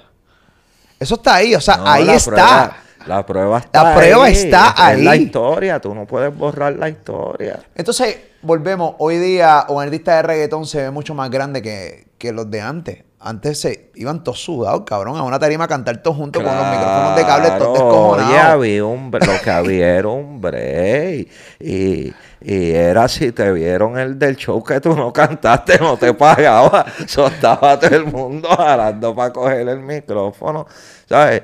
Eh, trabajamos mucho tiempo por, por amor al arte, pero valió la pena. Eh, y no simplemente sabes, este, te voy a hablar de, no te voy a hablar de artistas nada más, hoy en día eh, un nene le dice al papá, quiero hacer música, y el país, mira, ¿dónde consigo un equipo? Y está ahí, para los tiempos que yo decidí ir a comprarle un equipo a Nico Cana, eso no se lo jugaba a nadie. ¿Me estás entendiendo? Entonces, no es simple ello, no es simplemente ello, es que tú no, no voy a dejar, tú me entiendes lo que te digo, que se olviden del trabajo que hizo DJ Negro, que hizo Vico Sí, que hizo este Playero. Playero, lo que hizo Mexicano, lo que hizo eh, DJ Eric, lo que hizo Blas, lo que hizo Looney Tunes, ¿me estás entendiendo lo que te digo? ¿Sabes? Hay un trabajo que abrió camino. Eso es lo que tú quieres Hay dar. un trabajo cabrón que se ha hecho, ¿me estás entendiendo lo que te digo? Y un trabajo de algo que no existía. From scratch. Ya, De cero. No existía. Y cuando miro para el lado así sudado a los que estábamos construyendo, veo a Raymond Ayala. Y tú me vas a comparar a Raymond Ayala, que está desde el empezar con alguien que llegó ahora. Que empezó No estamos hablando de talento. Esta, esta discusión no, no es de talento, no es de... ¿Me estás entendiendo lo que te digo?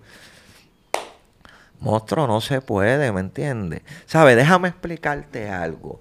Eh, el ataque, cuando el género coge fuerza, ¿sabes? Te voy a decir los nombres, tú sabes que, que no son, no, son, son muy fuertes. Don Omar, Dari Yankee, Tego Calderón, Wisin y Yandel, Zion y Leno, Héctor el Fader, Tito el Bambino y B. Queen. ¿Sabes? Tú pones un party de esos tipos nada más y...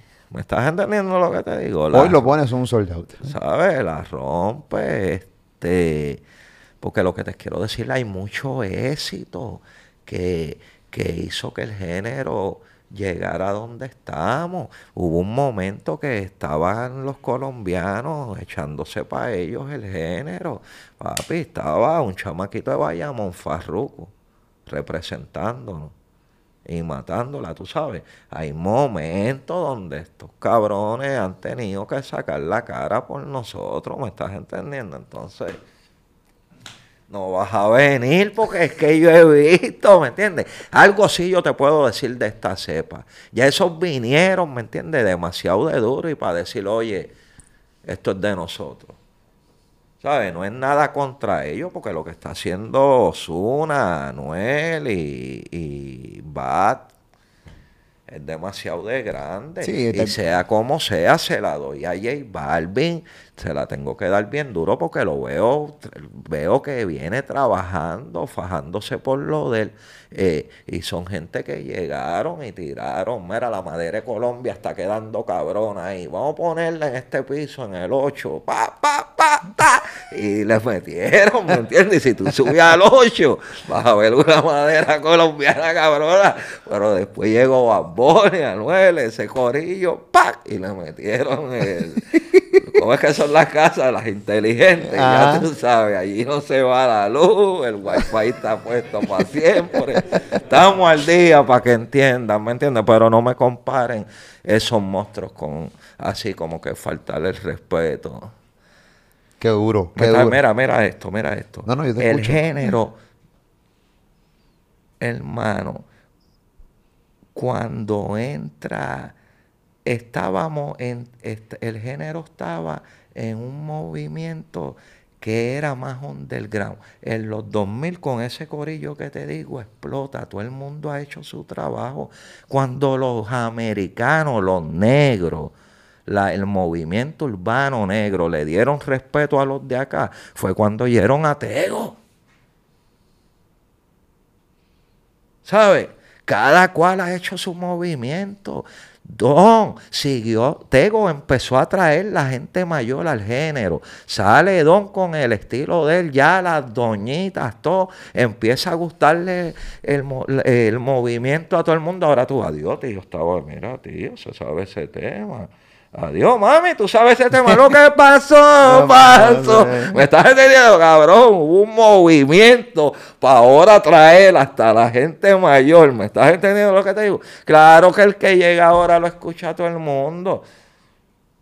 Sí, no, tú sabes si hubo Ahora, ahora, es más, trabajo. a- a- ahora no es que es un quitao, pero ahora es más fácil. hay más herramientas. Hay y más herramientas. claro, hay más herramientas y hay un edificio construido. demasiado de herramientas, ¿me entiendes? Vamos a suponer que no hubiera existido eh, el chamaquito Dari Yankee y salía con la gasolina él. Ahora. Y era el mismo fenómeno ese tema. Y de momento salió un chamaco que se llama René con Atrévete. Y después salía en este tiempo otro, Don Omar, con Pobre Diabla y Dale Don Dale. Y después salía el Fadel en esta película que hay ahora más subida que la del que si antes le creían, ahora se tirarían del piso a rodillas, un culto le harían. Mi hermano, eran otros tiempos. Saque ese corillo ahora, que nunca hubiera existido. ¿Qué chamaquito? Saque Ivy Queen. Mira, brother, hablando de eso.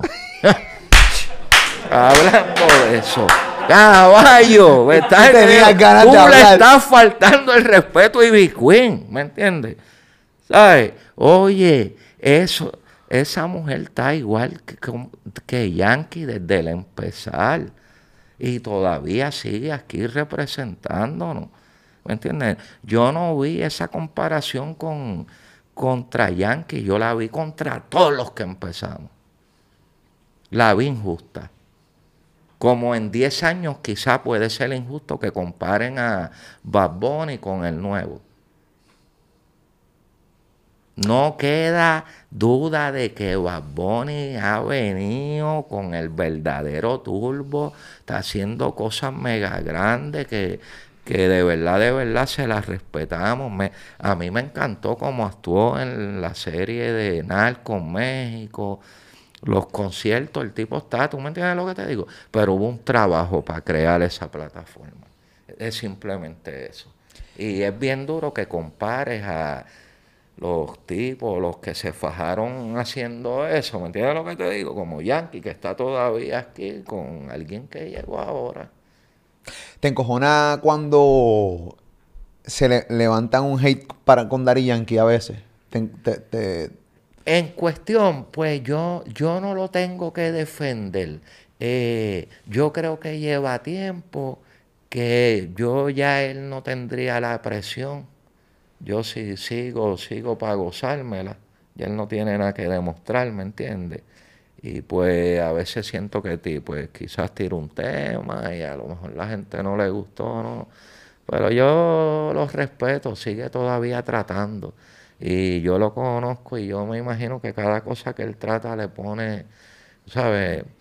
Le pone el, el- el empeño más grande que él pueda, tú sabes. Entonces, pues... no, y es cabrón tener 40. yo ¿Cuántos, le- cuántos tiene Daddy Yankee en Instagram? O sea, espérate, vamos a hablar claro. Espérate, este tipo lleva construyendo aquí de la Yo hice, tú sabes que yo hice el primer disco de él, ¿verdad? No, Eh, Mercy. No, no sabía. No Sí. sabía. Edúcame. Este, 44 millones de seguidores tiene un tipo que empezó hace 25 años. Tiene 44 millones de seguidores en Instagram. No, no sé, en Facebook, imagino que millones más. Y en YouTube, una estupidez más. Es mega relevante. eh, todo siempre sube videos, son millones de views. O sea, es una. Estamos hablando de que. Sí podemos hablar de Puerto Rico, pero estamos hablando de cómo logró eh, también viajar el mundo eh, con su trayectoria, con su música. O sea que también está eso. Estoy 100% de acuerdo contigo. Sí, no, hay demasiado, hay demasiado de trabajo como para comparar, tú sabes, así.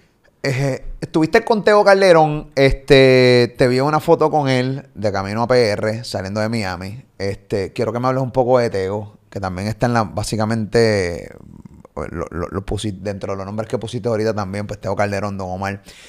Teo, este, lo viste cantar en el party que, que se hizo allá de, de los Billboard, todo el mundo lo vio cantar, viste a toda la nueva generación de música urbana, estamos hablando de, de todo, estaban allí todos viendo a Teo Calderón cantar. Uno, ¿cómo te sentiste viendo a Teo, a Is Back? ¿Qué hay de la vida de Teo? Este, él a veces me llama bien random, me escribe bien random, me manda mi fuego. Y yo tengo que. Y, quiero que me cuentes de Teo, pero quiero, quiero decirles a ambos, a Teo y a ti. Este, porque ellos, yo sé que Teo no quiere que yo diga esto, pero él me llama y me manda mi fuego y me da mis consejos para el podcast del parabreo. Como tú lo dijiste ahorita, tú tienes a Coyote ahí, que podía defender un poquito más la postura de Ari Yankee. Y el Coyote estuvo desde el principio, obviamente no dijiste el nombre, pero yo sé que es para Coyote o para Mario. Y ellos lo van a tomar con mucho respeto y más viniendo de ti. Pero a mí me resulta sus llamadas y sus consejos, me yo los, los valoro mucho porque yo los respeto demasiado y estamos hablando muchas veces yo hablo de cosas que yo no tengo el conocimiento y por eso existen Coyote y el mismo Robert Fantacuca. Y entonces, eh, pues lo valoro. Y él me llama muchas veces, me manda info. Mira, Molu", y me- me- una vez me dijo, cabrón, no diga que esa canción está buena porque esa canción no está buena, nada, cabrón. Y yo, espérate, yo, cabrón. Chico, estate quieto, cabrón. Chicos, te digo, cabrón. ah, No me, me papi, yo soy un zorro viejo. Cuando me dijiste ahorita que tengo un tipo fuerte, lo escucho hablando, no hay manera de, de, de tú convencerlo cuando él tiene ya algo en su mente. Sí, no, es bien eh. complicado. Yo he tenido como esa conversación con él, pero es chulo. En- pero ¿qué hay de la vida de Teo? Eh, ¿qué, qué va a pasar con él? ¿Vuelve a la música? ¿Qué es la que hay? Eh, bueno, bu- primero que nada, eh, cuando pues Tego y yo tenemos una relación, tú sabes que es buena. Pero Tego si se encojona contigo, te elimina un mes y dos y ya tú sabes, tú te vas a dar de cuenta que él está encojonado contigo. Pero, mano, Tego está, gracias a Dios, en un, en un momento bonito de su vida. Está, está organizándose, está Creo que no vive ni en el área metropolitana, creo que está bien tranquilo. él- pero, pero si tú me preguntas, lo más importante es que se encontró con, con él, ¿me entiendes? ¿Sabes? Ya tiene un norte. eh, te podría decir orgullosamente que puso sus manos donde te- puso su vida donde en manos en las manos que tenía que ponerla. ¿me entiendes? y lo veo lleno de mucha fe y creyendo fuertemente en él. Y a mí pues la, mi relación con Tego si volvemos a trabajar bien, si no, no hay problema. Lo importante para mí es que él esté bien. Porque es alguien que en verdad, chacho, le tengo un amor increíble y chacho, demasiado. Eh, es aquí. Entonces verlo bien me pone feliz. Cuando, cuando pasó lo del show, que él me, él me llamó, compadre, eso me fue- eso llamaron, estuvo me, me, eh, me llamaron, quiere que, quieren que cante en el, en el after party de, de los Billboard, en, en la fiesta de rima. Vamos para allá, me, me encantaría que me acompañe. Eh, cuando él me dijo eso, yo me puse, ¿qué? Vamos para allá, papá. Eh, mano, y fui con él. Y es de esos momentos que uno dice, gracias, Señor, otra experiencia más para. ¿Sabes? Ahí es cuando tú dices, gracias, Señor, porque me has dado oportunidad de ver cosas duras. Eh, Yo, vi a, a Teo Calderón en, los peores momentos. Yo creo que todos los vimos esas imágenes y verlo ahí, estando bien, este, activo y cantando y que su voz se escuchaba similar a la de antes. Para mí eso fue una experiencia. Sí, yo que lo vi en video, yo no estuve allí. A mí se me pararon los pelos. Yo no quiero ver, sa- saber lo que tú sentiste cuando él cantaba y las no- los chamaquitos, las nuevas generaciones haciéndole el coro. O sea, cabrón, pa. O sea, con- cuando va a poner le hizo así, puñeta, para arriba. No, brother, déjame decirte algo. Déjame, esto empieza eh, de la famosa foto. El día que estamos en el estudio, yo estoy escuchando. Que está René, que está Bad Bunny, está tú En y realidad, yo estoy escuchando allí eh, con Tego, ¿me entiendes? Él viene, él, ya- él- él- él ya está. Lleva tiempo enfocado. Lo que pasa es que Tego es anti-redes y todo eso, ¿me entiendes? Bueno, ahora mismo cerró su, cuenta de sí. Instagram. Eso es Eh, que eh, viene algo. porque ya no ya mismo tiene, ti- tiene que... Pero él está organizándose, que es lo, lo, lo, lo que él está ahora. Eh, ¿Cómo te explico? Cuando yo, yo, cuando yo estoy escuchando uno, él me dice, vamos al estudio a escuchar algo, pues ahí René, ese René, René es loco contigo, una cosa de que tú haces, va a estar contigo, y cómo hago para llegar, ¿ves? porque cada cuarto sabe que tiene cosa. Ey, rico, y yo, no, llega, tú sabes que tengo contigo, H, ahí como si fuera, mira, Acho, que es que tengo a Benito conmigo, ¿tú crees que sí lo llevo? Y Ya, lo que vete, cabrón. si me bates ahí, te es de los tipos que rápido te dicen, no viene mucha gente, ¿verdad? Y yo estoy. Pero, mano, yo sabía que Benito quería, estaba buscando ese momento, ¿me entiendes lo que te digo? Eh, y, lo, y, y le digo a René, trae lo que se joda. Me la jugué, brother. Pero te tengo que decir, mano, que Benito cuando llega y todo, brother, él en ningún momento fue Bad Bunny. Él era Benito. Y, mano, emocionado allí con Tego y Tego ah, hablando y ya ahí empezamos a compartir más y entrado todo el mundo como que en confianza. Porque no Eh, se conocían. Tego y, sí, y Bad Bunny no y se Bad conocían. Bunny no se conocían. Y ahí empezaron a hablar y todo. Y nos quedamos esa noche ahí hablando, eh, compartiendo en el estudio. Eh, Y ves, ya pasando, porque ahorita estaba hablando de, de Bad Bunny, no es que es nada en contra de Bad Bunny, Claro. yo simplemente cuando hablo, No, de la comparación, claro. no estoy hablando ni de los talentos. Claro. Aquí en esta conversación yo no he hablado quién es mejor, quién no es, las carreras y porque yo creo que no deben de, de, De ser comparada. de ser comparadas. Eh, pero, Pacho Benito fue... Respetuoso, bien cabrón. Mano, de verdad, de verdad, le cogí mucho respeto a él porque, ¿sabes? Dije, este cabrón tiene la supo cómo entrar, tiene la maña, ¿me estás entendiendo lo que te...?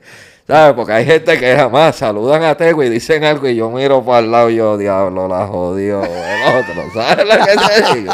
Y, brother, Lacho, él se mantuvo ahí bien chévere y vimos ese respeto. Y después, cuando Bad Bunny tenía eh, lo del after party y todo, él, le dijo, él fue el que dijo, yo quiero que Tego sea el que cante. Y contratan a Tego y Tego me dice, compadre, para que vayas conmigo para Estuvo allá". súper cabrón ese break. Eso estuvo Eh, eso fue una de las mejores experiencias que tuve. Eh, porque vuelvo y te digo, mano, yo, pues el amor que tengo, tú sabes, que, que con mis artistas, la relación que yo creo con mis artistas, tú sabes, yo siempre estoy ahí con ellos, ¿me entiendes? Este, hasta en los momentos difíciles, aunque no me conteste, le dejo saber que estoy ahí, ¿tú me entiendes? Eh, y yo nunca perdí, yo nunca perdía el, mom- eh, el tiempo y siempre le escribí un mensaje a Tego, espero que estés bien. ah. Entonces, en el momento que ya él tiene su momento que dice, vamos para atrás, pues, mano, me sentí súper contento que contara conmigo. Fue. Sí, me dije, wow, eh, llegué donde mi esposa, baby. Hacho, Tego me llamó, quiere que vaya con él. Tú sabes, porque son de las cosas que a Bueno, hay esposas que hubieran dicho, eso es una excusa tuya para irte. No, no, no, gracias a Dios, gracias a Dios. mi Qué bueno, qué bueno. ¿Entiende? entiende, Sí, entiende. Eh, desde el momento que nos montamos en el avión, ¿verdad? Él no tocaba hacía tiempo. Eh, pues yo me moví, le dije a Abrante, Abrante, este show es importante, quiero que vuelvas a hacer Abrante los fue a hacerle coros. coros, ¿no? Quiero que vuelvas a hacerle los coros a, Wow. a Tego, por De los favor. coristas ¿me originales de? Tego, Sí. claro. Eh, Kaiki está ahí todavía con él, ya cuando se unen Kaiki y Abrante es otro sabor. Adam, desde el momento que vamos en el avión, ya, tú me entiendes, yo tengo una sensación como que, wow, este... Como un- Está de- te fuiste para atrás. Está de atrás. vuelta, está de vuelta el hombre, qué bueno. Eh, cuando llegamos esa noche, él estaba un poquito nervioso, ¿me entiendes lo que te digo? No, Yo ¿Cuánto tiempo llevaba que- sin cantar Teo Calderón? Yo me me- acuerdo que él me dice, ¿cómo voy? Entonces yo le digo, Acho, debes de ir imponente, que desde que te vean llegue. Y él, ¿cómo así? Yo, un traje. Y él, es verdad, va. Y se va, se pone el traje, va. Pero ahí le da el piquete de él, el gorrito, todo. Brother, este, cuando estamos en el hotel, este, cuando estamos en el hotel abajo, ya que vamos a salir para el party, que él baja y yo lo veo, yo dije, wow, gracias Señor, estás con él. Porque lo veías bien. Sí, Molu, esa noche fue mágica. Eh, él y yo hablamos mucho, hablamos mucho del Señor, de Dios, ¿me entiendes? Lo bueno que ha sido con nosotros, ¿verdad? Porque yo creo que muchos de nosotros somos bendecidos. Eh, y yo, le, yo, yo sentí esa noche, aparte del respeto que le dio todo el género, el amor de Bad Bunny, Randy gritando, era como que esa noche fue como si él fuera el cantante de los cantantes. Estaba hasta Raúl y Rosalía, creo que estaban también. Todo Todos. el mundo. Estaba todo, todos. todo el mundo. Carol G, todo el mundo. Eh, era como que había un silencio y alguien, te lo te amo. Campo, Mostra, y por acá Randy, dale Tego, y Mickey Wood, Descontrol, y... A mí que gustaba así, Sí, puñeta, cabrón, eh, ¿Me entiendes? Y todo el mundo que quería, ¿sabes? Un, un Kiko el Crazy, todo el mundo, eh, Mora, yo, Joel, todos los artistas que estaban allí, todos dándole tanto amor que yo dije, diablo, esto, qué, qué experiencia. Pero lo que te quería decir, yo sentí esa noche que Dios estaba con él. Y fue como que dijo, mira, va- a- le dijo un ángel, vete con el negro para allá, pero papá para la discoteca, sí, para la discoteca, vas allá contigo y estés con él allí. Eh, y lo que, lo que pude percatar que el aura de él estaba por encima esa noche. La voz perfecta, la gente disfrutándose. Fue, tú sabes, creo que fue lo mejor que le pudieron regalar a él. Yo creo que le regalaron eh, vida, Sí. eh, sentirse vivo, Sí. volver a un escenario y de la manera, o sea, qué mejor volver a un escenario después de tanto tiempo y volver rodeado de todos los que la llevan en el día de hoy y que te básicamente te respeten y son muchos mensajes, mi trabajo valió la pena, todos los años de carrera que le metí, eh, soy leyenda, me respetan, hay mucho, o sea, ese party básicamente no definió nada, confirmó un montón de cosas, porque cosas que todo el mundo sabe, pero se tenían que reconfirmar. Y con las nuevas generaciones que vieran Sí. Que no sabían quién era Tego, sepan quién es Tego Calderón. Después de ese día mi hijo, mi hijo sabe quién es Tego, pero empezó a buscar música de Sí, Tego. Porque, sí, porque de repente tú ves tipos que él Sí, sigue, como Bad Bunny, como Rao, como Mickey Wood, Mike Tower, o sea, todos estos tipos que son yo quiero saber por qué razón mi artista está haciéndole coro a este artista. ¿Entiendes? ¿Por qué cae aquí? Y eso lo lleva a las nuevas generaciones a descubrir quién es Teo No, no, no, es que no te voy a decir artista, pero llegó el momento que cuando nos íbamos en el avión, tú sabes que estábamos de regreso, había algunos artistas, tú sabes que no voy a decir el nombre, pero de los que la llevan esperando a Tego en el aeropuerto, ¿me entiendes lo que te digo? Los aviones de ellos parqueados ahí, los tipos, mira que esto no se quiso ir hasta que Tego llegara porque lo quería saludar. Entonces tú dices, diatre. Qué chévere. qué bonito, porque son tipos que andan por ahí con la frente, tú sabes, en alto y no están con otro artista así. Y con Tego le dieron ese respeto y ese amor y de verdad que fue algo increíble. Eh, Tú sabes él que... está bien duro, Molo. Lo único que te voy a decir, ¿oíste? ¿Sabes? Viene duro. la- la- las comparaciones, ¿me estás entendiendo? Que te quiero hablar de esto también, ¿me entiendes? Dale, rompe. Don no se ha quitado.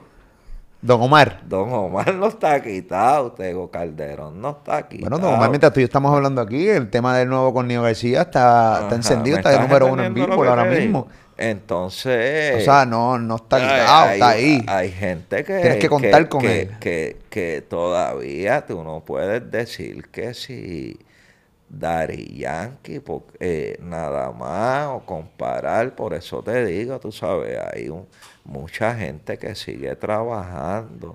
¿Sabes por qué me gusta Farro? Porque Farro no está detrás de eso y sigue metiendo los hits del por ahí, pa, pa, y es bien con todo el mundo. ¿me estás entendiendo lo que Y los mete callados. Y yo digo, papi, así es que hay que ser. Y, y veo, tú me entiendes, que mucho de esta gente tienen esa presión y a veces ni son felices. Entonces, es como que, ¿cómo tú quieres trabajar en realidad? ¿Cuál es el legado que tú quieres dejar? Esto es una industria bien complicada, hay que Y- meterle demasiadas horas. Ahora te voy, y también te quería decirle esto, que esto está duro, ya lo- me lo van a criticar y tú verás todo lo de esto. La generación de ahora no está dejando legado musical.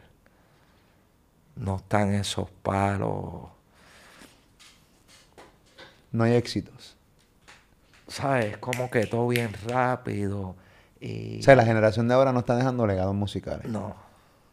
¿Me estás entendiendo lo que te digo?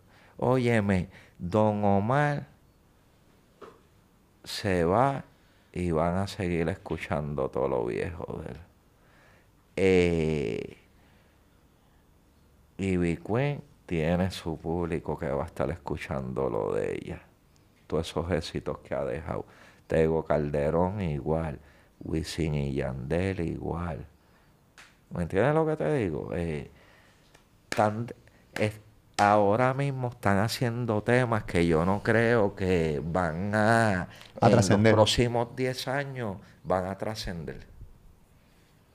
¿Me entiendes? Es un tema que hablo con muchos productores y muchos cantantes y, y les he dicho que están sacando mucha música. Incluso pienso que también mucha música se pierde con lo rápido que está corriendo. De repente sacamos un disco, por ejemplo, uno de los tuyos, Bray, sacó un disco que tenía muchos temas. Sabrá Dios si la mitad de esos temas se pierden. Porque no le da... Ya el disco de Bray básicamente está viejo a mucha gente. ¿Y hace cuánto salió? Sí. ¿Tres meses? porque- ¿Dos meses?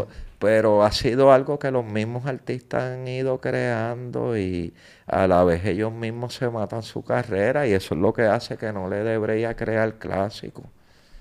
¿Me entiendes? Y eh, son todos. Son todos, pero... O sea, que, que tú entiendes que, si mencionas el nombre para no faltar de respeto, pues ya tú fuiste bastante claro, tú entiendes que artistas de hoy, no todos, yo creo que hay artistas que sí van a mantenerse su música porque hay canciones Hay, que... te- hay temas, Hay por ejemplo, yo creo que un tema como el de Osuna, dile que tú no me quieres. Tema. Dile que tú me quieres, ¿me entiendes? Que sea. Claro, es un tema, me estás entendiendo. O sea, tú lo pones ahora donde sea el y la gente va a Bad brincar. Bunny, de Estamos Bien es un tema. ¿Tú me entiendes lo que te digo? Que para mí hay algunos temas, pero antes era, papi, ¿sabes? Caballo, tú pones en un sitio, yo quiero la combi completa y todo el mundo está hasta, el- Eh. Hasta las nuevas generaciones. Hasta los de ahora. Una canción como la de Entonces, Ey, eh, Guataúa. Esa canción es ¿estás vieja con cojones de plan B. digo? Y eso, no están no. haciendo clásicos. Ese es mi entender. O sea, que eso tiene que crear un problema. que- ¿Sabes? Yo dile a Mario que te escriba 10 clásicos de ahora, de que él crea de que van a hacerlo, a- y a otro más, a ver, que te dicen. Pero Mario Villa, ¿qué te menos- 10 a can- Mario 10 Villa, éxitos que van a trascender. No, no, no, no, que, que- y no es tirando a Mario, porque yo tampoco no, soy- hay cariño y respeto. Mario y alguien más que sepa, un- que nos cre- que digan, bueno, de este tiempo, de esta cepa, estos son los 10 clásicos que yo creo que... que de aquí a 15 o 20 Que van a años la- las otras generaciones van a, a escucharlo. ¿Me entiendes? O sea, no es que sean éxitos hoy, es que duren. Es que duren, eso es lo que tú quieres decir. Y tú crees que hay mucho... o sea, Para mí, ese corillo es como cuando hablan la salsa gorda, el reggaetón gordo, ese corillo. digan lo que digan, ¿me entiendes? Para mí, yo, yo, lo único que yo puedo entender de este, este entrevistón es que tú tenías muchas ganas de hablar. Este, quería, ha- hay algo que no habíamos tocado, que a lo mejor no lo viste. Ah, otra cosa. Ah, Hay un post, y perdón, pero quería aprovechar, no, no, ¿verdad? No, papi, no, espérate, tranquilo, rompe caballo. Aquí Hay estamos para post ti. que yo había subido, que esto es importante hablar de esto. Sí, porque eh, volvemos, tú eres un tipo de pocas palabras, haces posts y de repente ves las, re- ve- ves las reacciones de la gente y me imagino que quisieras contestar, pero dices, bueno, sabes que para el Sí, carajo, y no, tiras el no, teléfono, pues tampoco. Si me pongo a discutir, ¿qué año fue que salió No Mercy de Daddy Yankee? 9-5. dice. 9-5, mira. White Lion Record. ¿Verdad? Era otro logo, pero mira el. Nada, me lo ahí. pasa y lo tenemos en pantalla para que la gente lo vea. Ahí está el disco de No Mercy de, de DY. Con el logo de, de White Lion. Sí. Los pantalones gigantes de, Ya- de- Yankee, Yankee, eh, Yankee, yo filmo a Yankee, este, porque Playa me lo presenta y eso, pero tenía blanco y ahí pasa el problema de blanco y Playa me dice, mira, ya que este chamaquito está preso, tengo otro que está durísimo. Y el chamaquito era Dari Yankee. Mira para allá, caballo. Yankee, en verdad. ¿Dónde mi no no venga? Si quieres no. ¿Sabes que tú dices, Yankee? Está tan el empezar, ¿dónde mi no no venga? Hasta ahora, vos, tú vas a buscar. Por eso me cojones, dije, chico, ¿Qué pasa, los gallos? Te- puñeta, Mario. Digan ahí de una, comprométanse, puñeta. La verdad. Vamos a hablar la verdad. Defiendan, defiendan esta época, me cago en la madre. Ahí está, Mario Coño. Oye, yo te voy a decir algo para que estén claros y es como yo voy a termino el documental que estamos trabajando en mi documental. Yo por lo menos Elías de León estoy trabajando para que ustedes estén claros, para que ni siquiera haya comparación conmigo. So, cada vez que no, el nuevo, ah, yo miro y me echo a reír. Yo estoy aquí todavía. Yo no dejé huella. Yo sigo dejando huella. Para que estén claros. Y a rayos.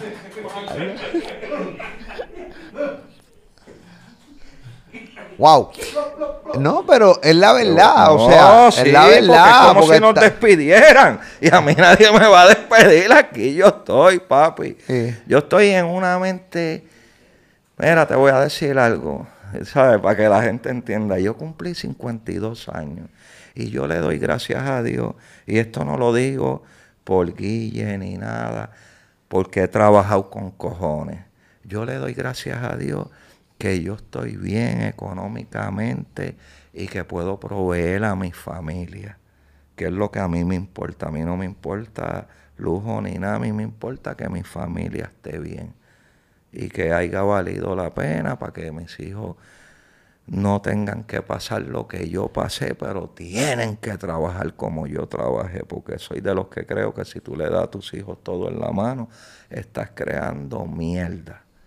100%. Tienen que joderse como uno. 100% de acuerdo. Eh, dicho eso, ya con 52 años estoy bien, me siento bendecido porque puedo hablar claro y no tengo que reírle las gracias a ningún cabrón para estar bien. ¿Me entiendes lo que te digo? Cuando digo algo, lo digo.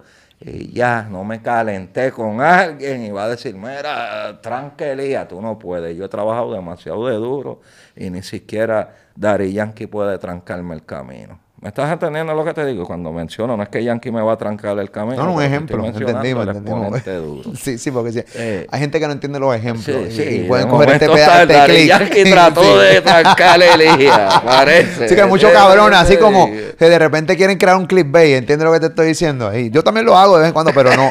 Pero, pero con cosas de verdad, no de mentira, ¿entiendes, cabrón? Mira, este. Ok, me estabas hablando del escrito, que quería reaccionar a un escrito que había hecho y, y no. eh, que no te Sí, querías ir de- del podcast sin hablar de eso. Te lo voy a buscar ahora. Estamos aquí. Esa es la que hay. Señores, esto ha sido, esto es memorable lo que ha pasado aquí. Eh, yo no sé si la- los comentarios me dicen que está en otro nivel. Bueno, realmente esto se grabó hace tiempo. Usted está ahí pensando que es en vivo, no es en vivo, pero, pero, pero, pero, en el momento que se grabó esto, yo me imagino, y yo me imagino los comentarios de la gente. Honestamente, esto es un podcast, este, eh, histórico, no hay de otra. O sea, muchas veces yo pongo que hay podcast histórico y es mentira, simplemente para el clickbait, pero no, este podcast está bien, cabrón.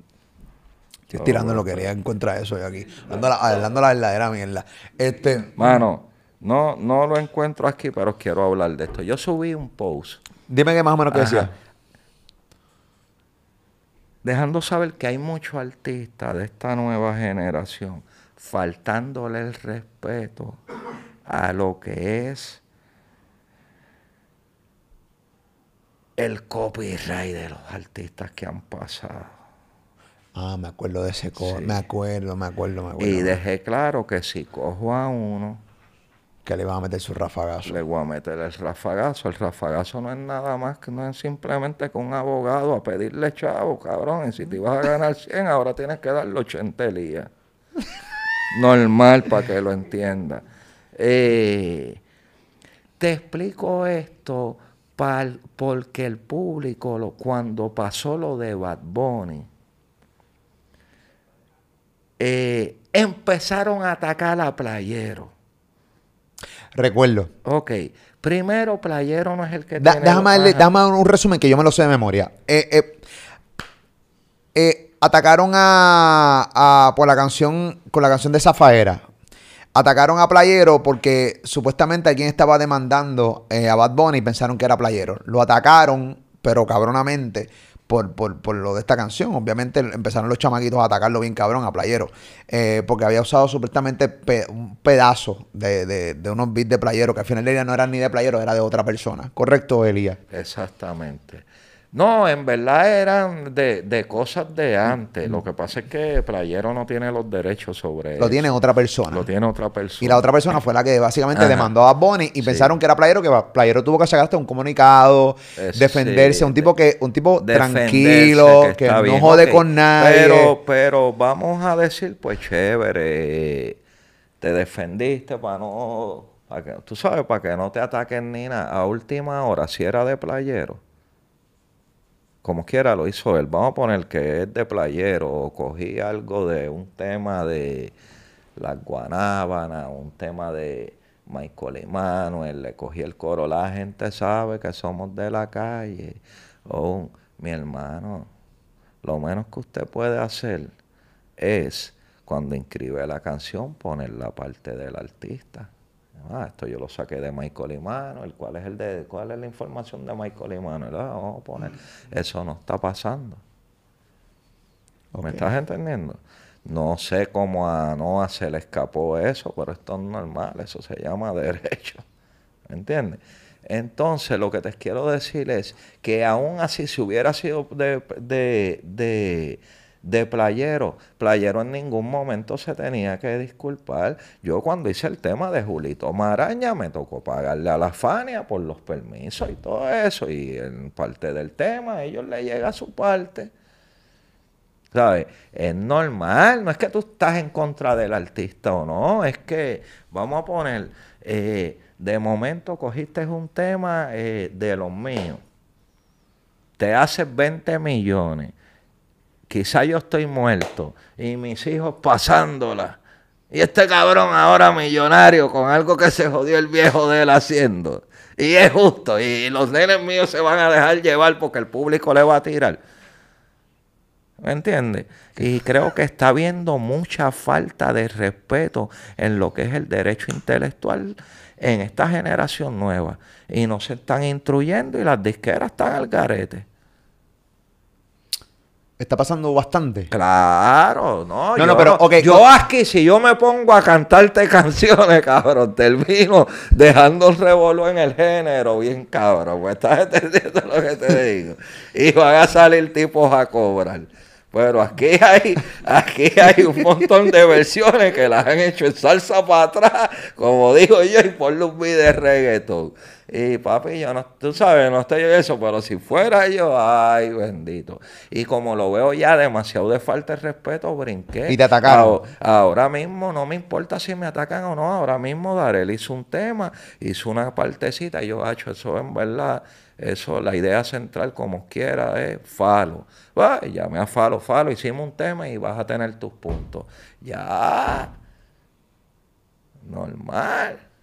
Pues te toca de él. Es bien fácil, ¿me entiendes lo que te digo? Y se lo digo a todos los muchachos, estés pendiente, mira, tú usaron tal tema allí, ¿cómo? Ah, mira, eh. un pana mío le dije, no, cabrón, ese es tu tema, y él, no, ¿cómo? Y yo te lo canto, ah, pues te lo voy a cantar en salsa para que veas el tiempo. Ah, es verdad, Tacho, no, me tienes que te digo, están cogiendo lo de los viejos, va, va, lo ponen a su manera. Es que está, hay una moda de coger temas Hazlo perfecto. Ese no es el problema, el problema es que no hables con el tipo. El problema es darle sus derechos al hombre.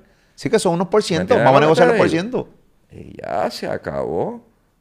Wow. Eh, sí, eh, eh, tienes toda razón. O sea, y la realidad es eso, más ahora que ahora realmente el negocio está bien lucrativo. Claro. ¿Entiendes? Y esto le puede cambiar realmente Claro. la vida a, una, a un artista cual- que está jodido. Exactamente. ¿Entiendes? Con una cosa pequeña. Ahí, eh, eh, y la gente no sabe, esto es mucho dinero. Mucho dinero. Bueno, tú sabes. Entonces, creo que es importante que esta generación nueva, ¿verdad? Porque están los Pero que te lo hacen mucho- porque te un clavaron mucho- Anuel, hizo, ah. un Anuel hizo algo de... de Anuel trabajó el... Te, La China. Ajá, y eso lo hacen bien y todo, porque es que es la manera. Me imagino que Darían que tuvo que... a- a- a- tra- Todos lo Snow, hacemos bien. La canción de Con Calma. Todos lo hacemos bien. Entonces, si nosotros pues, lo hacemos bien, porque ellos no lo pueden hacer bien también. ¿Te clavó mucho la canción de Julito Mareña? O sea, la Fania. De hecho, eso es una historia cabrón. Eso es otro podcast porque eso fue un cabrón que me había cogido de pendejo que después lo adoro, que en paz descanse, el Señor lo tenga en la gloria. El pana me había cogido de pendejo en una situación, pero después vino para atrás y es el que me arregla lo de Fania. Pero sí hubo que dar. Y están en su derecho cuando tú aprendes el negocio. Después cuando tú ves que tú vas, tú dices, oye, yo puedo estar en ese, Claro, en ese la posición, en claro. momento, es justo. Y más cuando coges algo, tú sabes, un sonido que fue éxito, o un coro que en verdad fue éxito. ¿Me estás entendiendo lo que te digo? Te entiendo. te Yo entiendo. tengo un pana que está ahí, ¿no? Él fue el que escribió el famoso que no te voy a contestar ni a cantar aquí para que no los vaya Sí, porque pero, te- te- eh, pero el que termina, para que No sé. Eh, eh, ¿Sabes? no, y ha tiene- habido un montón de artistas famosos, grandes, para que tú lo sepas. Canciones y más fue así. Y, y, y Taíno así. Papi. Sí, lo tiene registrado, está jodido. Y Taíno ha hecho su fortuna, compadre, que tú lo sepas. Sí, ¿Me no, yo no digo, no digan ni el intro porque nos cobra este podcast. Se lo dan todo a él, no jodemos. Pero tú me Sí, estás entendiendo sí, lo que papi, te eso- digo? Y ese no le da break a nadie. Sí. Y cuando yo hablo, coño, Taíno, bro, papi, esos son mis derechos. Pero tú no viste que ese artista es mega millonario y yo en casa, la doña mandándome a hacer compras.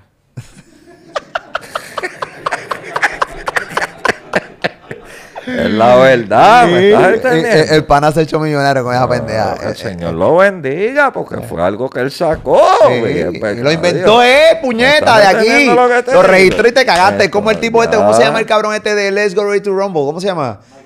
Michael Buffer. Ese tipo tiene registrado eso. Una vez por radio, yo utilicé el Let's Go Ready to Rumble. Lo sé, él tiene registrado. O sea, él tiene, no sé cómo carajo tiene. Esto es un sistema y él te manda una carta, un email, llega. A tal hora, tal día utilizaron esto, eh, tienen que pagar eh, derecho. O si no, o sea, están multados. Te bloquea YouTube, te bloquea la radio, o sea, tiene eso conectado. Eso es mío, papi. Eso no es que lo puede usar cualquiera por ahí. O sea, que cuando tú lo escuchas por ahí, alguien le pagó regalías al pana, porque eso no. eh, eso es de verdad. Eso lo viví yo, mandaron una carta a la emisora. Papi, estás usando eso, tienes que quitarlo ahora o pagar derecho. Oh, papi, esa es la que hay, ¿entiendes? Entonces, pues él básicamente por lo que... Oye, son gritos que tiro para proteger los muchachos. No, está bien, no está mal, no está mal. Para que... Sí, para que coger lo suyo, ¿entiendes? Sí, Eh, porque no es justo. No, para nada. Antes de cerrar este podcast, este, pues no quise hablarlo al principio, eh, porque iba a ser un poco incómodo. Yo tuve la, la oportunidad de, de entrevistarlo. Estamos hablando de, de, de Yesa. Leí tu post cuando decían no me llame nadie, o sea, he perdido un hijo. Todo el mundo sabe lo que ocurrió. Eh, lamentablemente, pues falleció.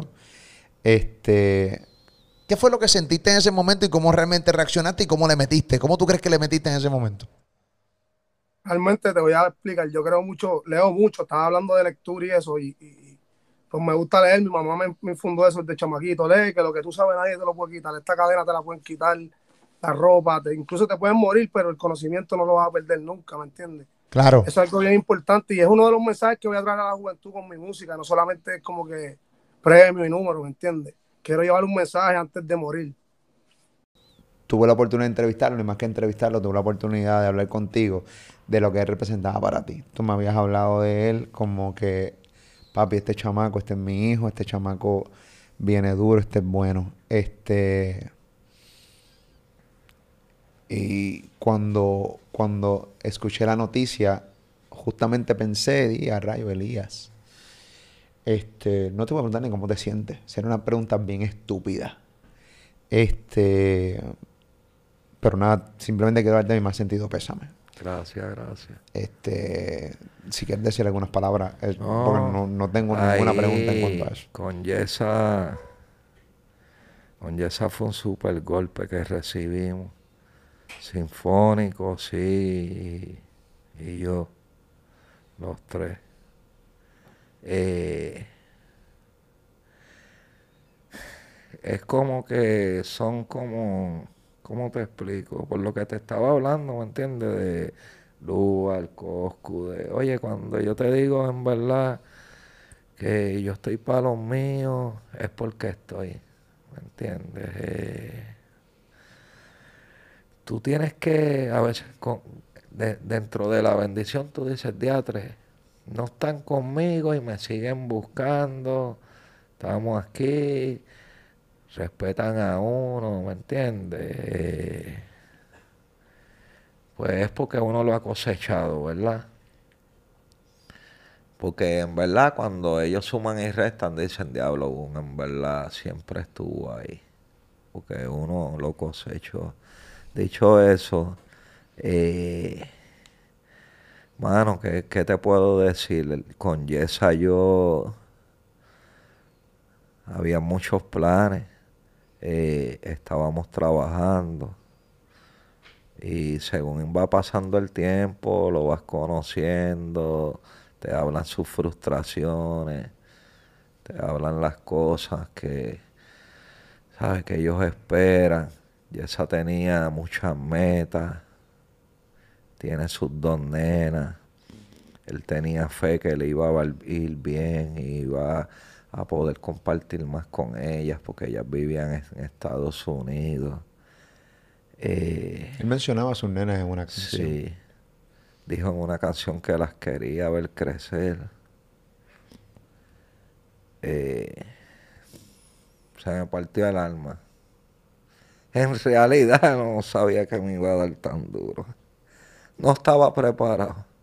Como que nadie está preparado para la partida de nadie, pero yo no estaba preparado para la de él. De- pero para nada. Porque, mano, allí en el estudio, el, el tipo era el tipo que estaba, le daba mola a todo el mundo, graba, estaba que, mira, y ese chamaquito, hacho esa, yo creo que le mete duro, mira, papi, dale, vamos a hacer una canción. Estaba aconsejando, yo, por ejemplo, la última le dije, cabrón, ponte a grabar que necesito que te ponga para la tuya para que terminemos esto ya. Mira, Lugar, ¿sabes? Como que para inspirarlo, ¿me entiendes lo que te dije? Decía, yo Lugar está cabrón, ¿verdad, Fader? Y yo, cabrón, que Lugar está cabrón, que vamos a terminar lo tuyo. Entonces, era ese compañero que en verdad, hecho, todo el mundo lo quería bien duro. Eh, le estaba dando después que pasó como que lo de él, si te digo, no he querido estar ni en el estudio. Como que estoy allí, me miro en el pasillo y estoy yo, ¿sabes? Me empiezo a cuestionar. Y he preferido, estoy bregando, apenas estoy bregando con eso. He preferido estar en mi casa. eh, me ha dolido con cojones, molo. De verdad, de verdad, porque. Hacho, es como me mataron un hijo. ¿Me entiendes? Y para que estén claros la gente, él no estaba en la calle ni nada. Él. Lo más que me duele, bueno, es, él tenía hambre y le dije un pana que lo llevara a comer. Y ese, y ahí se fue. Pero estamos aquí para él. Está sinfónico, estoy yo aquí. Éramos como sus padres y sus hermanos.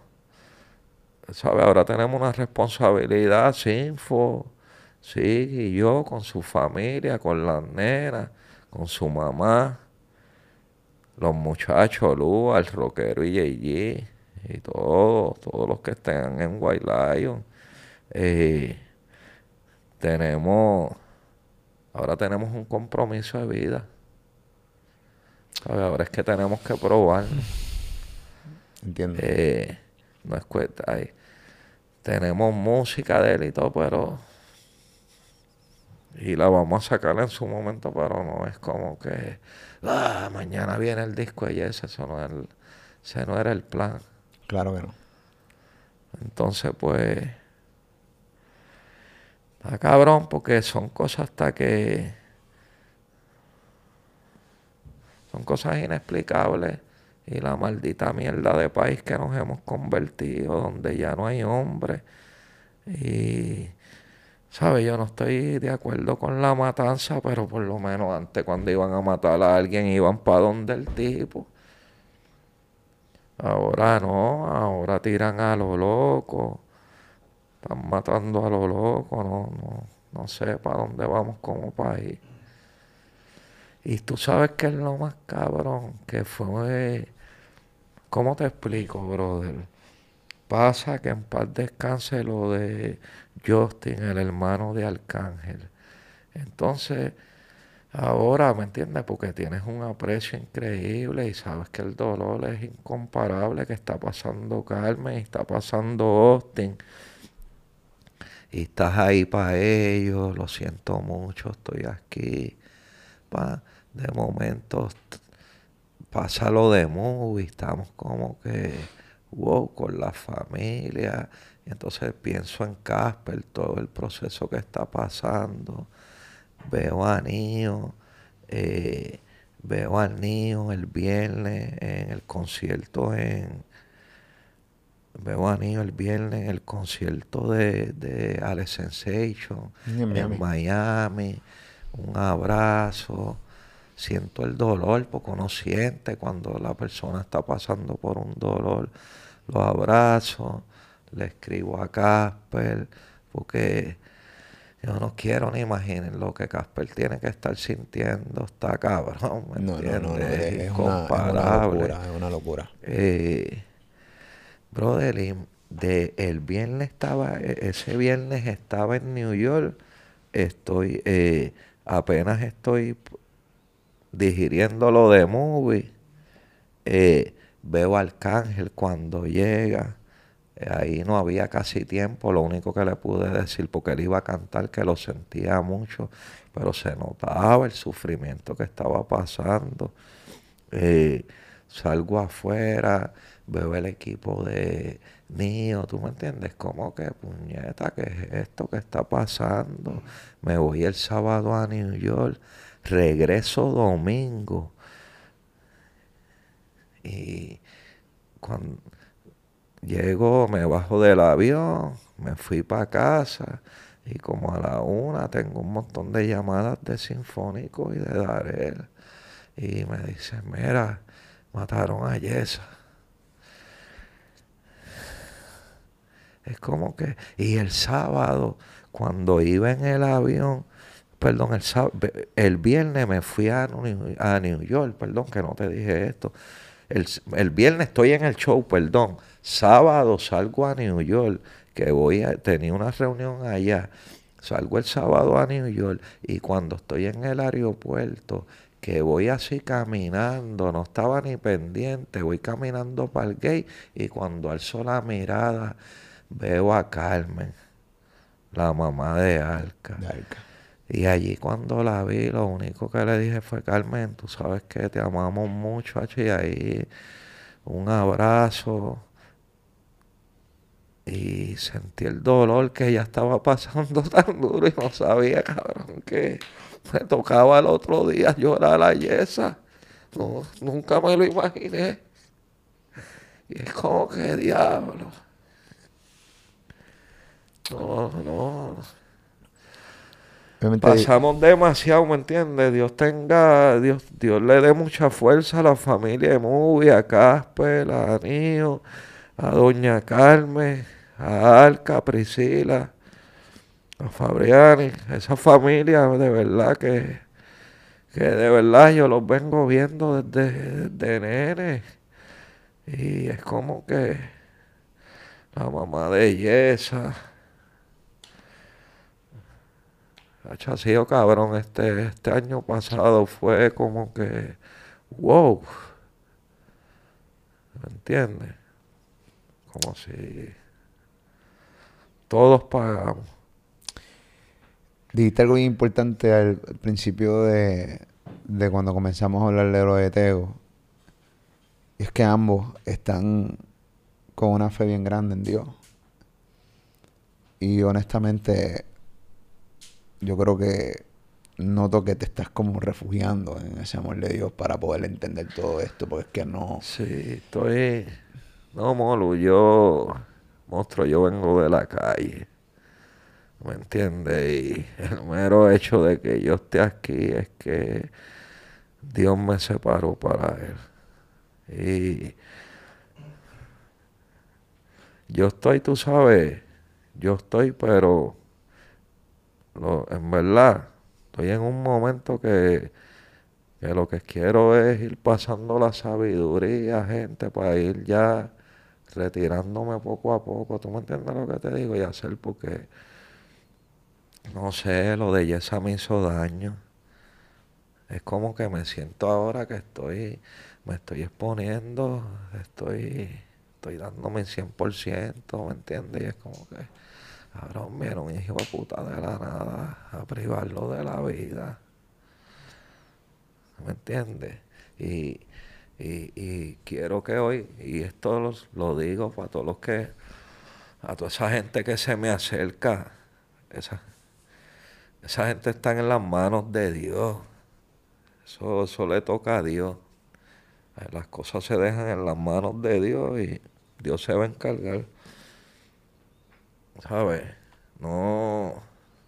Hay que, tenemos que empezar también a aportar. No. ¿Sabes qué es lo que pasa? Que está cabrón. Que hoy en día viene un artista y hace un tema bueno de concientizar y nadie le presta atención. Y hay que empezar a. Tenemos que empezar ya. ¿Sabes? Te- no te estoy hablando del género nada más, te estoy hablando de personas como tú, de toda esta gente. Tenemos que empezar a concientizar a la juventud, porque qué carajo está pasando. No estamos durando. Yo venía por ahí en un momento y un pana, mira, mataron a dos en las piedras, mira, nueve heridos en Cagua, ve, qué carajo, ¿dónde estamos viviendo? Es una locura, caballo. ¿Sabes? Que podemos... ¿Cómo nosotros podemos aportar para parar esto? ¿Me entiendes? Yo no recuerdo si esto antes era así. No, no, no. Esto Eh, se fue de... fuera de control. la- de fuera de control. Yo vengo de... Yo vengo de, de un caserío y siempre... Lamentablemente siempre se ha matado, pero vuelvo y te digo, y no es que yo estuviera de acuerdo, pero por lo menos antes iban, si iban a matar a alguien, era esa persona. Ahora no. Eso se perdió. Ahora matan ocho y no se muere el tipo. Es lo increíble, que le dan a ocho y no le dan al tipo. ¿Me entiendes? Al que iban a matar. Al que iban a matar. Porque estamos perdidos, los jóvenes metiéndose perco, que no les gusta que hablen de eso. Pero papi, con mucho respeto les voy a decir algo. Les guste o no, ustedes se están metiendo manteca en pastilla, papi. Ustedes están convirtiéndose en otro tecato más, para que estén claros. Y eso, el pastilleo, y esos chamaquitos de 17, 18, ah, bien pastellados, no pueden con el rifle, ese... Cabrón, se matan hasta ellos mismos. ¿Sabes lo que te digo? Se dan tiros en el carro. ¿Sabes? Están al garete, estamos, estamos... Ay, mi madre. Estamos viviendo demasiado de al garete, ¿me entiendes? Entonces, como que le ríen las gracias a todo el mundo. Mira, ya, secuestro. Yo no sé si tú te has puesto a pensar, ¿me entiendes? Pero yo digo, No me preocupa, yo tengo mis hijos, caballo. que llegue, que me preocupa. llegue el momento que puñeta los líderes de la calle van a tener que bregar con todos estos abusos. Porque estamos en un sistema que yo no sé. ¿Me entiendes? No sé. Y un tipo, una gente que secuestra hoy a, a un comerciante, mañana puede secuestrar a la familia del dueño del punto, porque ni que le van a dar la, que la costumbre. No es que están exentos, ¿me entiendes? Que es patón nosotros donde vamos a parar. Y eso me preocupa. Y dos, ya para dejarte tranquilo, pero quiero hablarle a la juventud, para que estén claros. Y perdón, pero los quiero, tú sabes, para estar claro de esto, porque tenemos que también, es algo que tenemos que estar pendientes. Papi, los gringos nos están comprando la isla. Vamos a terminar como unos pendejos trabajando para ellos. ¿Me entiendes? A estos esos chamaquitos que salen a protestar y todo, lo que tienen que hacer es dejarse de estar comprando que si miel de carro, eh, prenda, 70 cosas, sin todavía tener lo importante. ¿Me entiendes? Que es dónde van a vivir en La el casa. futuro. La casa. Y cuando la vayan a comprar no van a tener dónde comprar. Cuando ya quieran comprar, no van a tener dónde comprar. El país se lo están regalando a los americanos. Los que trabajan en real estate no quieren ni siquiera atender a los boricuas. Eso es normal. Eso es normal. Si vas a comprar, tú llamas, te dicen, ah, ven que tengo unos americanos, pero yo tengo unos americanos que están chequeando. El gringo está comprando el país. Pónganse en ahorrar los jóvenes, pónganse a velar ese crédito y empiecen a comprar. No nos pueden robar el país. Yo en verdad no estoy pendiente a bote, a carro, a nada. Yo lo que quiero es seguir comprando y comprando para cuando esos cabrones digan, somos los dueños. Yo no, cabrón. Esa esquina es mía y aquella y la otra. Yo no voy a trabajar para ti. Coño, no, porque están en un es un fronteo. tema- eso- no, eh, no, es la un tema, realidad y no están viendo ni siquiera el futuro. Pónganse a comprar y a arreglar su crédito y estén pendientes y no estén pendientes a los tenis de 12 mil ni 13 mil. Sí, está bueno, yo lo hago, está bien y todo, pero yo me jodido con cojones y tengo mis casas, gracias al Señor. Es un tema bien largo. Pero, y- pero hay que aconsejar la juventud. Y el arrodillado, el país, y ¿me el problema es que el arrodillado piensa que, que eso está bien. Yo no tengo problema que los que extranjeros vengan a Puerto Rico, pero para nada. No tengo problema. Claro pero, que no. pero cuando realmente tú tienes un gobierno que ha creado una ley básicamente para que esta gente no tengan que pagar ningún tipo de contribuciones. No, van a que son comprar y tú vas a terminar. No es, que, no, es, no es que tú no vas a vivir en la isla, pero te toca pagarle renta a un gringo, cabrón, Sí. porque no hay casas para comprar porque son Así de es, ellos. así es, Ya, así no lo ven ahora, pero lo van a ver en el futuro. No, yo te prometo que voy a. este- yo, yo te prometo, este tema nosotros lo tenemos full en nuestra agenda para hablarlo full con, con realtors, con mierda. O sea, vamos a, a meter mano porque esto es un tema. O sea, ¿hasta cuándo va a ser sostenible la ley 2022 en Puerto Rico? Esto se ha ido ahora tipo Jay Fonseca, pero la realidad del caso es que es así. O sea, volvemos a lo mismo. No es un chiste, no es un relajo. Los gringos se están quedando con Puerto Rico, están comprando las casas pero a sobreprecio también. Ajá, tú sabes que yo no los veo mal. Hablándote sinceramente. Somos nosotros mismos que se la regalamos. nosotros, ¿me estás Somos nosotros mismos, cabrón. Ellos no. el ¿me entiendes gobierno, cabrón, te crea un sistema para que para clavarnos nosotros mismos. Porque tampoco yo puedo atacar de repente a un tipo que, que está vendiendo casas. Porque si de repente tú eres, tú eres realtor. Claro. Y viene un gringo y te da dos millones por una casa que tú estás vendiendo en 500 mil. Claro, ¿Se la va a dar al no, gringo o no? eso Pues claro. bien, eso, eh, eh, no, no es, eh, eh, eh, el mensaje no es ese. El mensaje es que déjense de estar viviendo en esta nube, ¿me entiendes? Y pónganse en. Los chamaquitos de están viviendo en una película de ustedes. ¿Me estás entendiendo lo que te digo? Y para dar 30 mil pesos, 50 mil pesos, para tener un reloj. Caballo, tienes que darlo, darlo para la casa. Pues dime que está bien si tú tienes ya tu casa. Pero tú me entiendes, si tú estás en la película de las tenis, de todo, y no estás pensando en el futuro, y todo es gastar y gastar, que lamentablemente es lo que aprendimos el puertorriqueño. Y a deber, a pagarle el mes y volver y de nuevo y a volver a coger, ¿me entiendes? Un- Papi, tenemos que hacerlo, hacernos de lo de nosotros. Que ahí yo respeto mucho a Zuno, Zuna, papi, ese caballo mega inteligente, tú sabes. Y ese es mi consejo a todos los muchachos, empiecen a comprar porque los gringos nos quieren quitar el país. Elia Lion, gracias por el honor de, de dejarme entrevistarte. Este, gracias por los consejos.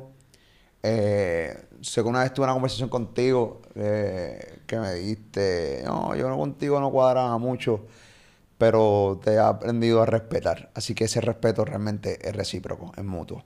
Así que el hecho de que, que estés sentado frente a mí, este, dándome la oportunidad de poder entrevistarte, este, de que por que te abrieras de la manera que lo hiciste en este podcast. Obviamente porque tú tomaste la decisión de hacerlo, pero porque lo quisieras hacerlo aquí para mí vale mucho. Así que gracias por estar aquí en, en este canal. Gracias. Definitivo, un aplauso a White Lion, Corillo. La leyenda. Esto es un podcast histórico, cabrón. O sea, esto tú, tú no me has regalado a mí, tú lo has regalado a la gente, a las nuevas generaciones. A- o sea, hay mucha gente del género que va a estar bien agradecido con, con cada una de tus palabras. Así que gracias por estar aquí, caballo. Duro. Esa es la que hay. Está en Molusco TV. Suscríbete a este canal de YouTube. Nada. eh, yo soy Molusco. Transmitimos siempre en vivo desde San Juan, Puerto Rico, para el mundo. Nos vemos ahorita.